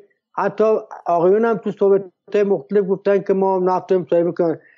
اگه ارز نداری پس چرا داری بازار خود رو آزاد می‌کنه این یکی. آقای میر کاظمی هم که حرف زدن 20 میلیارد دلار دوره میگم حرفا و دروغای گنده کلا مد توی مملکت. ما عرض کردم که ما اینو محاسبه کردیم. میگه میشه ما 20 میلیارد ما کل وارداتون حدود مثلا 50 میلیارد 20 میلیارد دلارش فقط آرد و نون ما هیچ دیگه نه خیر قربان. کل واردات نهاده های ما که این آقا, آقا میفرمایند بوده ده میلیارد دلار. ما اینو می‌تونیم با صرف جویی به هشت اولا این ده میلیارد دلار نیست. قربان شکر و کره و خدمت از کنم بخش مهمیشو کندی از این ده میلیارد دلار عملا 6 میلیاردش قبل از این اوضاع اخیر تقریبا یه 6 سه تا بگو نادا و 5 تا تا 6 7 میلیارد دلار بخونه. من میگم 50 درصد هم گرونتر شده. شده 10 تا یعنی شما قبلا اینو کندی دوباره میرین ضرب دو می‌کنید میگم نه جالبه های غیر بله، بله. واقعی اینه. جالب این آماری هم که ما سال دولتی که اجازه بده قیمت کامودیتی ها و مواد نفتی و غیره یک کنیم دو برابر شده با توجه به اینکه شکر و کره و خیلی از چیزا رو حذف کرده بود. اصلا خیلی از داروهایی که شما میخریدید قیمت دلار آزاد بوده. بنده خودم دارویی که می داروهایی که مثلا بعضا برخوردشم از دو برابر تا هفت برابر قیمتش رفته بالا. یعنی منظورم که بخش عمده از این ارز کنده بوده قبلا. 20 میلیارد از کجا بوده آقای میرکاظمی نهایتا اگه امسال با این گرونی ها می‌خواستی بدی 10 تا باید بدی. از اون طرف هم درآمد 50 درصد 100 درصد رفته بالا. تو داری گرون میفروشه خب گرون هم باید بخری. مثل پدر خونه که درآمدش دوبله شده. میاد هزینه خانوادهش هم دوبله شده. میاد میگه آقا شما چقدر می‌خورین؟ کم بخورین. قیمت دو برابر نمی‌خورین بیاد هزینه خونش نصف کنه. ما آقایون هم همین جوری شدن ببخشید. بسیار خب من یعنی نهایتا بودجه که دولت باید امسال بعض ترجیح می‌داد نهایتا 10 تا بود. از اون برم درآمدش 50 درصد 100 درصد بیشتر رفته بله. بسیار خوب. من این تصویرم که دارم می‌بینم فقط که مال بانک جهانی که ادعا می‌کنه که میزان دسترسی ایران به ذخایر ارزی خارج از کشورش در سال 2018 صفر بوده 2019 بوده 10 میلیارد دلار 2020 بوده 4 میلیارد دلار 2021 امسال سال گذشته 21 میلیارد و 2002 41 میلیارد و داره این بیشتر میشه. به عبارتی دسترسی ایران هم به ذخایر ارزی که فریز شده بودن در خارج از کشور مثل کره جنوبی یا جاهای دیگه به نظر میاد که بیشتر شده و این هم به شکلی خب توضیح میده که چه بسا ادعای آقای میرکاظمی و بقیه آقایون درباره کم شدن این مسائل کمتره. یه نکته دیگه هم که الان اینجا هستش من یه نموداری که از صفحه خود شما برداشتم در مورد درآمدهای مالیاتی قانون بودجه 1401 حالا خیلی اگه میشه خلاصه به مخاطب عادی بگید که اصلا دخل و خرج چیه و دخل های جمهوری اسلامی دخل های ایران چیه که حالا به سر خرجاش هم که حالا گفتیم یاران و غیر و اینها هستش. دخل اصلی ایران چه چیزیه؟ درآمد ایران از چه چیزیه؟ دخل های اصلی ایران خب یه بخشیش فروش نفت یه بخشیش خدماتی که دولت میفروشه مثلا خدمات درمانی رو پول می‌گیره. حالا ممکنه بیشتر خرج کنه ولی یا مثلا عوارضی که می‌گیره مالیات هاست و خدمت از کنم همین است دیگه. عمدهش اینو تشکیل میده. درآمدهای مالیاتی درآمدهای فروش خدمات و استقراض و فروش دارایی سرمایه مثل نفت و گاز و امثال هم. این طبعا چهار تا ارکان رو تشکیل میدن. بسیار خوب. و شما در چیزهای مختلف گفتین که معتقدین که در واقع می‌تونید آیا شما هیچ عدد رقمی دارید محاسبه دارید که چه میزان در واقع اصلاح قوانین مالیاتی و مالیات گرفتن به ویژه از طبقات بالایی می‌تونه جبران کننده کسری بودجه باشه؟ اصلا هیچ نسبتی داریم که آقا اگه مثلا مثلا مالیات چند برابر این یارانه هایی که از آب و از از آرد و بنزین و دارو مثلا می‌گیریم؟ نسبتی داریم نسبت به اینها؟ ببینید من چیزی که باید بهتون میگم ببینید اون دارید می‌بینید که اون بالا عمده مالیات مصرف هست یعنی از اون چیزی که مردم مصرف می‌کنن. خب؟ که اونو از فقیر و غنی یک اندازه گرفته میشه درسته؟ نه ببینید یه توضیح که بدم اونجا. وقتی که میگیم از اون ببینید آقای علیزاده اینو شما برید همه جای دنیا اینو بررسی کنید. میگم اینقدر بس خلوق میشه از وقتا مثال ساده یادش میره. خب اینو توی آمریکا کانادا چین کره ژاپن ببینید که ده درصد بالایی سی درصد پایینی مصرف می‌کنه. درسته؟ اون یارانا رو اگه برید نگاه کنید می‌بینید اون ده درصد بالایی هم داره اندازه سی درصد پایینی یارانه مصرف می‌کنه. یعنی این یه پدیره عامه که شما همه جا دارید. یعنی یه چیزی نیست که بگید حالا این یارانه یا مواهب یا مصرف هر چیزی خب یارانه هم یه مصرف دیگه. من مزم این است که این بخشی از شکم این اینه وقتی شما میگی بالای بند سه برابر پایینی داره یارانه می‌گیره پنج برابر می‌گیره ده برابرش داره تو مصرف می‌کنه. این یک. پس این مصرف کالا و خدماتی که دارید متوجه میشید چجوریه که عمده عمده اونه و آیتم بعدی بونگاه هاست. حالا دولتی و خصوصی و خصولتی همش تو هم درآمد اشخاص یعنی مشاغل و ایناست واردات و ثروت. شما می‌بینید که ثروت یه سهم کوچولویی داره از این مالیات ها یعنی سهمش خیلی کوچیکه. حالا میام توی آیتم پایینی نگاه می‌کنید که درآمد حقوق کارکنان مشاغل نهادها نقل و انتقال سهام خودروهای گران قیمت. ببینید مال ببینید اینجاست که صدای ما در میاد. مالیات خودروهای گران قیمت رو مقایسه بکنید با مالیات نقل و انتقال اتومبیل با مالیات مستقلات. شما برید ریال استیت تکس رو تو دی توی جای دیگه ببینید چقدر درصد از مالیات. ما یک دهم دنیا هم نمیدیم. مصرف سیگار شما ببینید در اون پایین های مسکونی گران قیمته. یعنی منظور اینه که دولت اون یا درآمد مواد خام محصولات معدنی. یعنی شما داری از معادن و مواد خام استفاده یعنی از اون خام فروشه از اون پول داره خروج مسافر از کشور وادای مسکونی خالی نه که شماره گذاری خود رو از وادای مسکونی خالی بالته من منظرم نیست که ما بحث کنیم که توی مالیات ها شما می‌دونید توی ما درباره کشورهای نولیبرال صحبت می‌کنیم دیگه. صحبت, صحبت کنیم آمریکا انگلیس کانادا ژاپن اینا. مالیات ها ابزار اساسی و اصولی دولت است برای اینکه بتونه چه کنه؟ اون نابرابری هایی که آیون می‌خوان به محرومان و این به فقط دارا بگیرن و غیره ما, مالیات هم توی این زمینه کاملا منفعله. گرفتی چی بله. میگم ما اول باید این اصلاح کنیم. یه بله. یه اینفوگراف دیگه از کانال شما هم پیدا کردم که افزایش قیمت کالاهای صادراتی اصلی قیمت غذا و درآمد مردم رو از فروردین 1401 به 1196 مقایسه کردید. اگه میشه این رو هم توضیح بدید و بگید که چه نتیجه ازش می‌گیرید. آره این خیلی خوب شد چون خیلی این نمودار ما گذاشتیم. شاید نتونستم توضیح بدم یا جای متن نبود. ببینید ما در فروردین 1401 نسبت به 1395 بر اساس ریال.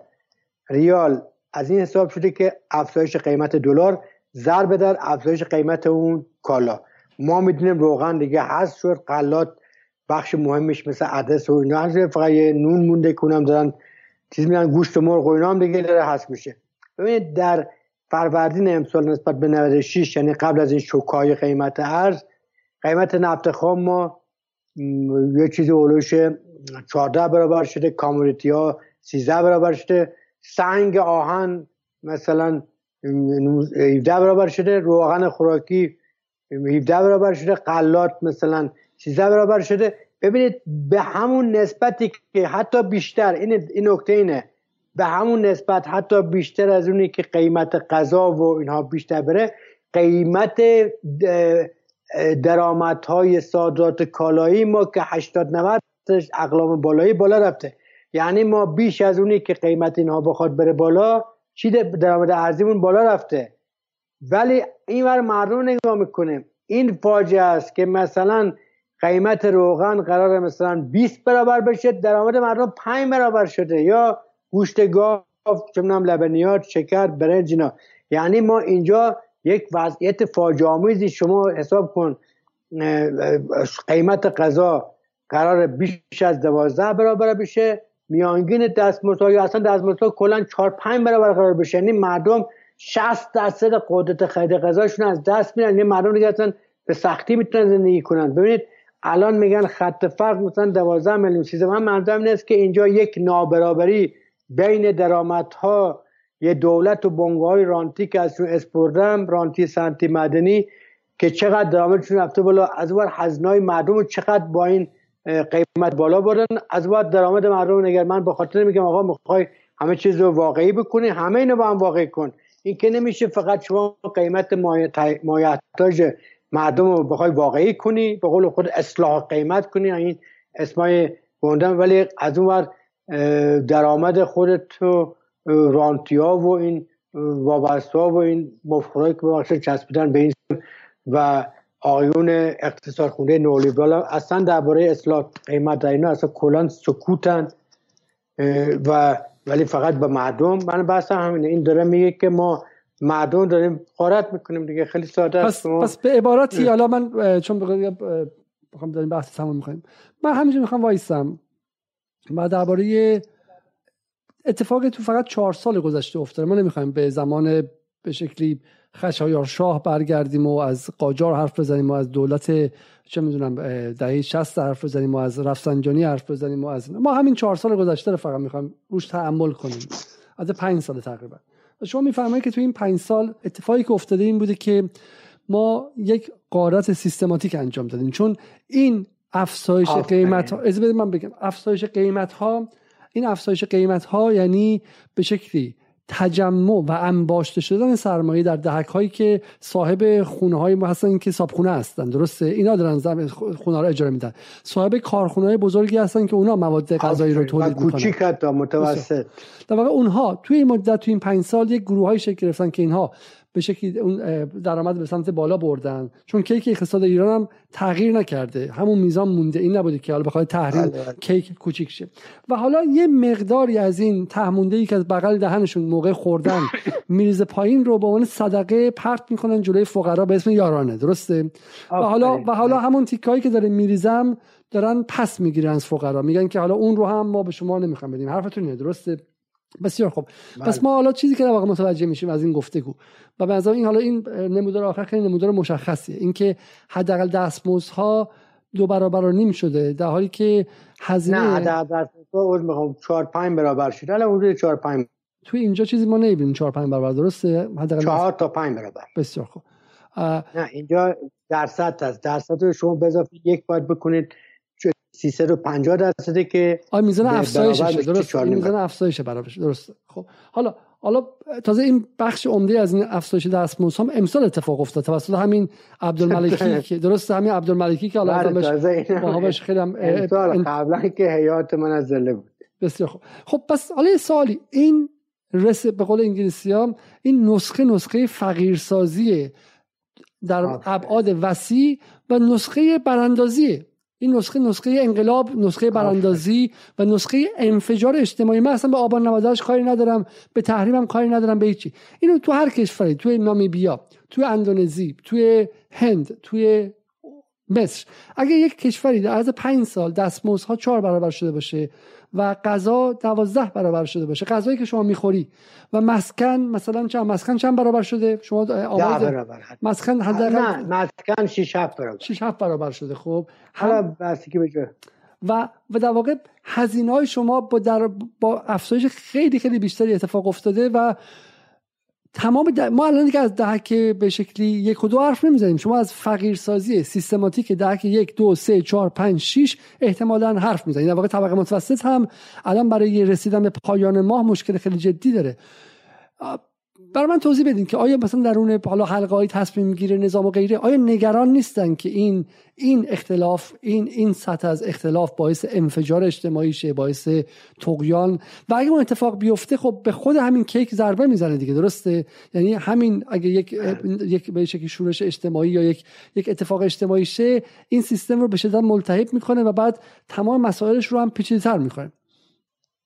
ببین آقای دکتر در این که شکی نیست. قطعا هم آدم های دلسوز هستن اما متاسفانه آدم های منفعت طلب آدم های کاسب تحریم اینا مثل که پول دستشون زوزه ببینید من اصلا میگم که شما الان برنامه که همین اقتصاد خونده های نولیبرال برای دولت ریختم هم متاسفانه این برنامه داره اجرا میشه یکی برنامه که 80 درصد مخارج دولت رو از مالیات اشخاص تامین کنن.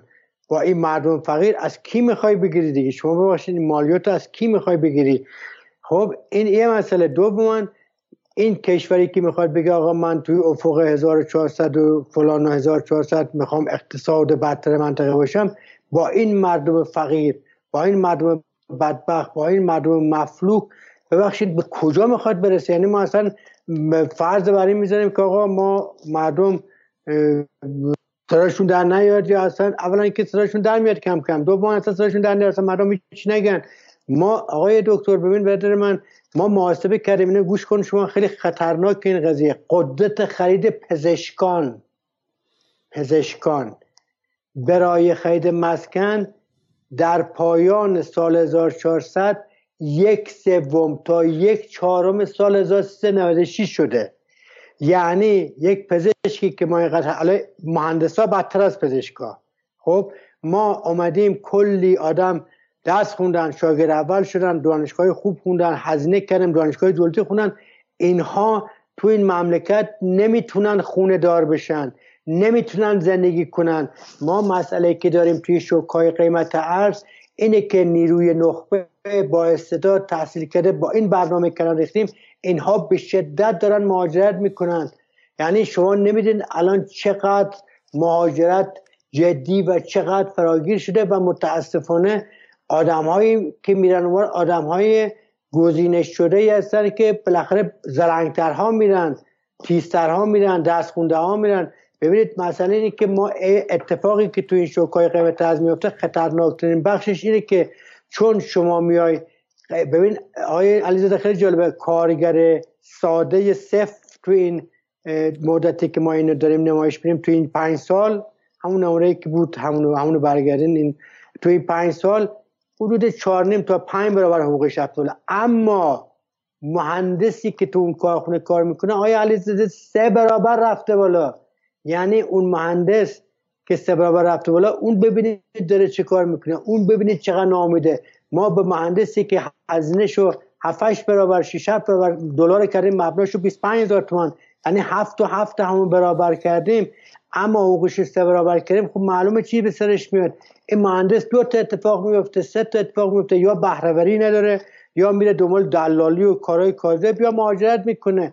یعنی ما نیروی نخبه و مهندسی و نیروی تحصیل کرده داریم از حیز انتفاع آقای دکتر یه چیز جالب برای شما بگم اینا رو من ده ها کارخونه رو از نزدیک رفتم وایستادم دیدم یعنی اینو با چشم دیدم. ما الان مشکلی که در کارخونه های ایران داریم می‌دونید مشکل چیه؟ نیروی کار کمه نیست. کارگر نداریم. من کارخونه های زیادی دیدم که بخشی از تولیدشون خوابیده کارگر ندارن. چرا؟ چون نیروی کار الان الان امسال کم شاید بهتر بشه دوره با این شوکای قیمت برمیگرد براش صرف نمی‌کنه که بره کار کنه. با این پول نمی‌تونه زندگی کنه نمی‌تونه یه موبایل بخره نمی‌تونه یه ماشین بخره نمی‌تونه زندگی کنه. ما حق زندگی کردن با این شوکای قیمت از مردم گرفتیم. ما ایران داریم زمین سوخته می‌کنیم. ما تو ایران شما اگه کار پیدا کنید با این کار نمی‌تونید یه سرپناهی داشته باشید نمی‌تونید ازدواج کنید نمی‌تونید بچه دار شید. خب این خیلی بده. ما که دغدغه جمعیت داریم. ببینید ما فجایع و تخریب هایی که داریم از این شوکای قیمتی عمل میاد محاسبه نمی کنیم منتها مثل یک کاسب بقال سر محله اونم میام همه چیز دوبله حساب می‌کنیم. 5 میلیارد اولا درآمد اونو داریم یه, یه،, یه چیز مشخص. درآمدمون رو هیچی نمیگیم که آقا درآمد هم دوبله شده. از اون طرف هم نمیگیم که 10 میلیارد دلار از تجاری مالوندیم کردیم 6 میلیارد دلار. میگیم 20 میلیارد دلار نداریم. آقا نداری؟ من نمیگم اون بانگای رانتی رو ببند. مالیاتشو به اندازه بگیرید که سودم بده ولی سودای عجیب غریب نده. یه سوالی آیه با عنوان آخرین حرف این شکای ارزی که آقای همتی که الان طلبکار هستن و می‌خوان به شکلی محاکمه کنن دولت رئیسی رو و من این فقط نکته رو من بگم به همه مخاطبان ما در جدال اگرچه سعی می‌کنیم بیطرف باشیم اما چون تمرکز اصلیمون روی سیاست خارجیه باید بگیم که همین آقای رئیسی توی همین ده ماه با همه ایرادهایی که به همین اقتصادش هست که حالا آقای آقای سلطانی هم گفتن اما ما از این که تو این ده ماه حصر ایران رو شکست از آقای رئیسی دفاع می‌کنیم. چون آقای روحانی در کنار همه کارهایی که کرد در کنار این شوکهای ارزی ایران رو محاصره کرد از داخل. ارتباط ایران رو با ترکمنستان هم از بین برد. ارتباط ایران رو با همسایگان هم از بین برد. دلار هم آقای زنگنه حاضر نشد بفروشه. گفتش که من فقط دلار رو دم در اگه نمی‌خوام تو دریا بفروشم بعد دم در بخرن. همه جور بهانه آوردن که انگار از داخل بخوان فشارهای تحریم رو دو برابر سه برابر کنن. برای همین نقد ما به رئیسی به جای خود ولی اینو بگیم که رئیسی حداقل در سیاست خارجی کاری کرده. کاری کرده که کشور رو از خفگی نجات داده. یک و همین عبدالملکی که خود من بهش گفتم نئولیبرال و هنوزم معتقدم که درک اقتصادی خیلی شفافی نداره اما حداقل بخشی از این اختلاف قیمت کار رو پر کرد و به شکل افزایش قیمت کار رو تا حدی تونست برسونه به اون به شکل اختلاف. درسته؟ اینو ما بگیم. یعنی روحانی که واقعا کاری که داشت بکنه عجیبه فقط من یه چیزی می‌خوام برای مخاطب توضیح بدی. این سه تا شوکی که آقای همتی به وجود آورد و آقای روحانی به وجود آورد در این زبانی که شما میگین قارت چه معنایی داره؟ آیا آدمهایی تو هر کدوم شوکا پولدار شدن؟ پولا کجا رفته؟ چه اتفاقی افته بر ما این توضیح می‌دید. ببینید من چند چند تا مثال می‌زنم. البته من از دولت آقای رئیسی بیشتر از این یعنی خیلی بیشتر از این از این دولت اصولگرا توقع داشتم. متاسفانه واقعا دارم کم کم ناامید میشم. اینو البته بگم براتون. اما متاسفانه این دولت داره تو دام ها و تله هایی که دولت قبلی روحانی تعبیه کرده داره میفته. و من امیدوارم خرد و هوش و درک و انصافون به این حد باشه که آقا تو همون داما نیفتیم همون راه نریم همون آدما رو نگه نداریم. ببینید من چند تا نکته براتون میگم. اینا رو بر اساس آمارای رسمی ما در آوردیم. اینا رو بر اساس در بهمن و اسفند 96 بانک های ایران عمدتا بانک های خصوصی عمدتا بانک های خاص. ما اسم بانک ها رو نمی‌دونیم. اما می‌دونیم که عمدتا بانک های خصوصی خاص بودن. اینا میان با افزایش نرخ بهره یه چیزی حدود 67 هزار میلیارد تومان سپرده اضافی از استانهای کشور به غیر از تهران جمع می‌کنن. یعنی خارج از مرکز. اینا رو ما باید یه موقع بیایم با جداول بهش گفت این پول چی میشه؟ میره تبدیل میشه به ارز. اون سکه که می‌دادن اول سال 97 و بعدش محاکمه کردن نمی‌دونیم چی شد. اون سکه که فروختن اون ارزهایی که دادن میره تو اینا. خب؟ و این پول بعد از آبان 96 که اون پیکه اول دلار میخوابه که بردین صفشو این پول تصویه میشه. همینجا ما حساب کردیم دوی به پول و موقع نه به پول امروز به پول امروز که پنج برابر شد. دویست هزار میلیارد تومن کاسبی کردن ببین آقای همتی میاد قبل از این که این قائله بورس شروع بشه و این فرزند نامشروعی که آقای روحانی درست کرد الان تو دامن آقای رئیسی واقعا کم خیلی درصد درست میشه. بهره بانکاری کردن 18 درصد. بهره ببین تو شرایط تحریمی تا شرایطی که بهره نرخ حقیقی بهره تو ایران منفی 20 درصد بود. آمد دوباره برفه از اون طرف هم همین آقایون اقتصاد خونه نولیبرال مردم بدوید دلار بخرید بدوید سهام بخرید. از اون طرف اون آقای لیدرشون هم معمای سرمستی بورس حل می‌کرد و چه می‌دونم اون که نقدش بسیاره. از اون طرف میزان تحصیلات بانکی توی این مدت 60 70 درصد رشد پیدا می‌کنه. یعنی آقای همتی پول میپاشه سپرده رو بهره میره پایین. همش ما می‌دونیم که وقتی بهره سپرده میاد پایین تورم میره بالا توی شرایط مخصوصا چیز. اصلا همه دنیا اینه. فدرال وقتی می‌خواد همه رو جمع بکنه بهره می‌بره بالا قشنگ. الان دیدیم که قیمت های بورس و طلا و بیت کوین چطور ریخت؟ چون بهره با درصد فدرال رزرو بالا تو آمریکا. می‌خوام میگم به جایی که بهره بره بالا بهره رو پایین. خدمتتون از از اون طرف هم تحصیلات تحصیلات به کی دادن؟ بیاد آقای همتی پاسخ بده این تحصیلات به چه گروهایی دادن؟ خب و این قائله بورس درست کردن کلی سهام به یه سری مردم فروختن و کلی کاسبی ها کردن اینا.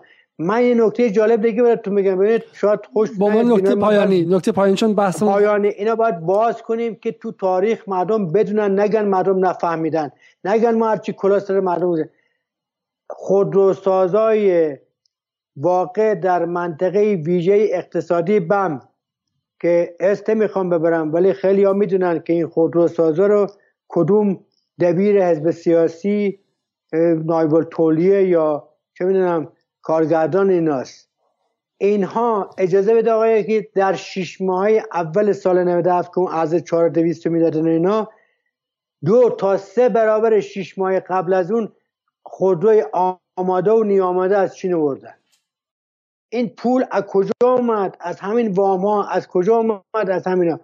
و تو این قائله این چهار سال گذشته برندش بانک های رانتی بانک های وابسته به همین آقایون بانک های رانتی وابسته آقایون ببین آقای رئیس میگم فسار رسمی اینه که شما به عنوان بانک های رانتی که شریکت بانک خصوصی یعنی بانک خصوصی سامدارته اگر که بروی پول بذاری توی بانک خصوصی بهره بگیری این بهره از مافیات از مالیات معافه. ولی اگه بری از این وام وام بگیری اون اون وامه چیزه. یعنی منظورم اینه که خب. یه های دزدی درست کردن. چون یه دونه نمودار دیگه توی صفحه شما و این نمودار آخره دیگه.